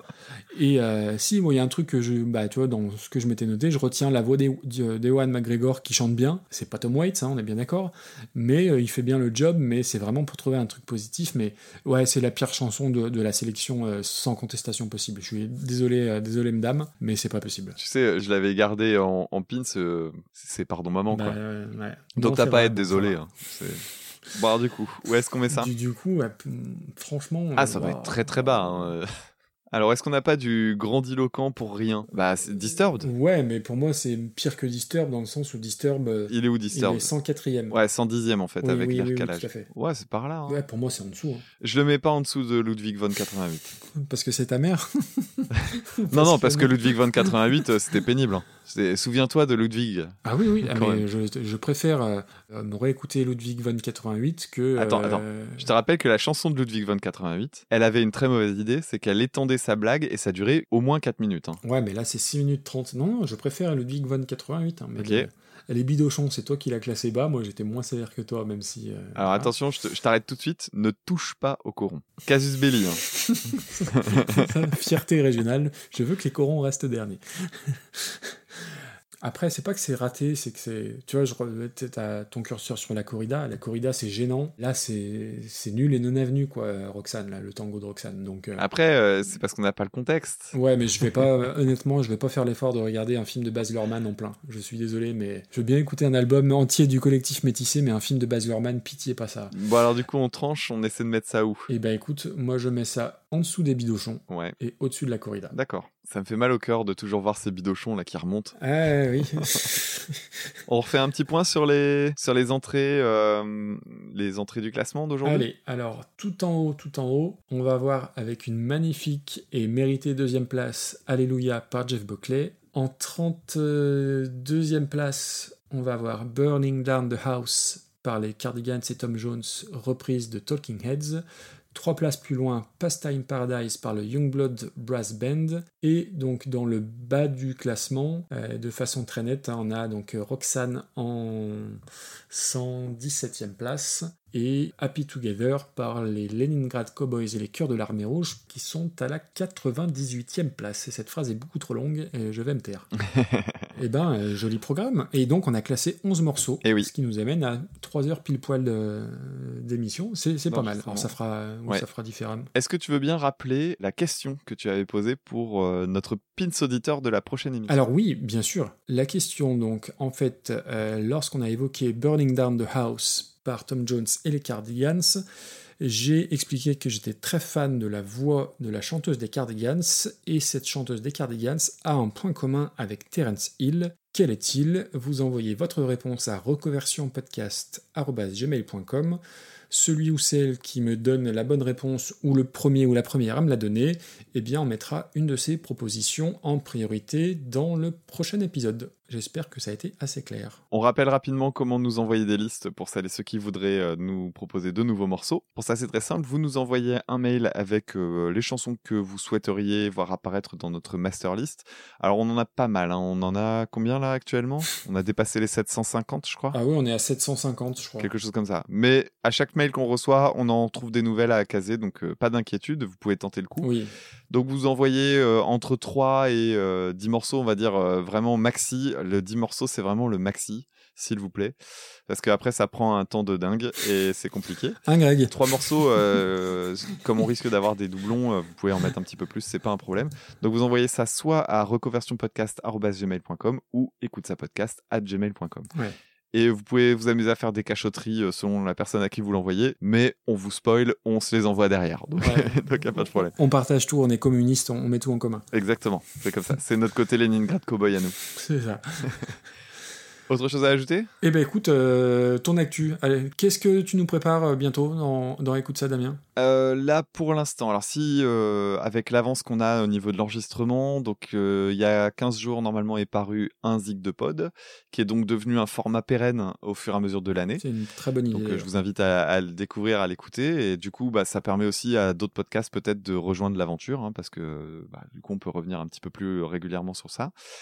Euh, Zig de Pod qui en plus de ça a été ouvert aux auditeurs dorénavant puisqu'il est ouvert aux personnes qui suivent l'émission via Tipeee. Cool. C'est un des paliers, un des, un des, des plafonds, donc ça permet de- d'entrer un, un morceau dans une liste et pareil, je- j'en tirerai. Et puis donc à chaque épisode, il y aura trois podcasts plus un morceau proposé par un auditeur ou une auditrice, donc ça c'est plutôt cool. Et euh, normalement, la suite, j'ai pas tout à fait terminé, mais a priori, soit dans 15 jours sortira une analyse d'album que j'ai en tête depuis très longtemps sur, euh, normalement, si je dis pas de bêtises, une chanteuse française. Alors, c'est pas une chanteuse que je connais particulièrement bien, mais l'album me tient fort à cœur et partage quelques points communs avec le fameux épisode sur Camille. Donc, euh, ça me fait très plaisir de travailler sur elle. Mhm. Ou alors, si j'ai pas eu le temps de le terminer, c'est pas grave, ce sera celui d'après. Mais j'ai un deuxième épisode qui est prévu, un épisode thématique euh, sur une problématique très moderne, on va dire. Et euh, j'ai hâte de le faire aussi celui-là. Bon, super. Et toi, de ton côté, t'as un planning, un calendrier des prochaines sorties? Alors, de mon côté, tout dépendra de quand sera diffusé euh, cet épisode, mais euh, il est peut-être encore temps pour vous d'aller écouter l'épisode 49, donc qui est sorti le 1er octobre, et en plus, un épisode un peu spécial pour moi, parce qu'il n'était pas forcément prévu. C'est une reprise de While My Guitar Gently Weeps, dont on a déjà parlé très, très, de très nombreuses fois dans l'épisode. Et alors c'est pas la reprise de Regina Spector, hein, je, je recycle pas à ce point-là, mais c'est une autre reprise qui m'est chère, où je suis tombé, euh, bah, je crois le lendemain de l'enregistrement de notre épisode, du 10, je traînais sur YouTube et je suis tombé sur une version live. Alors je te le dis, de toute façon l'épisode il sera sorti, c'est pas grave. Mhm. Euh, donc sur une reprise de Jeff Haley, donc le guitariste canadien, Et euh, bon, sa reprise, elle est connue, mais celle qui est connue, c'est une version album. Et là, c'est une version live au festival à Montreux. Et euh, voilà, elle m'a vraiment euh, tourneboulé. Donc du coup, j'ai changé mes plans. J'en ai fait un épisode qui m'a pris pas mal de temps à préparer. J'espère que le rendu sera à la hauteur de, des émotions provoquées. Donc ça. Et puis sortira le 15 octobre, donc le 50e épisode de reconversion. Donc là, je peux pas Oh, en dire plus anniversaire. parce que du coup, je sais pas si ça sera paru à ce moment-là, mais ça sera un épisode très particulier euh, que je suis en train de monter petit à petit et euh, qui devrait être très très sympa. Voilà, je peux pas en dire plus, mais euh, voilà, ça devrait plaire à beaucoup de monde, euh, je l'espère. Voilà, voilà. Très bien. Bon, eh bien, on se retrouve dans un mois. dans un mois, hein, t'allais dire dans 15 jours, hein, à vous. Non, non, non, non, j'y arriverai pas. Donc, on se retrouve dans un mois pour la suite euh, de l'aventure euh, Super Cover Battle. On vous remercie euh, pour euh, tous les mails qu'on reçoit encore régulièrement, malgré le fait qu'on publie moins régulièrement. Il y a encore Oui, des personnes qui oui, découvrent oui. l'émission et qui prennent plaisir à nous envoyer des messages. Donc, on a toujours autant de plaisir à les lire. Continuez à nous envoyer des mails, ça fait toujours du bien, ça fait toujours plaisir. Et on vous remercie infiniment pour ça. Merci encore à toutes et à tous, et on vous dit au mois prochain. Ciao, ciao. Salut tout le monde.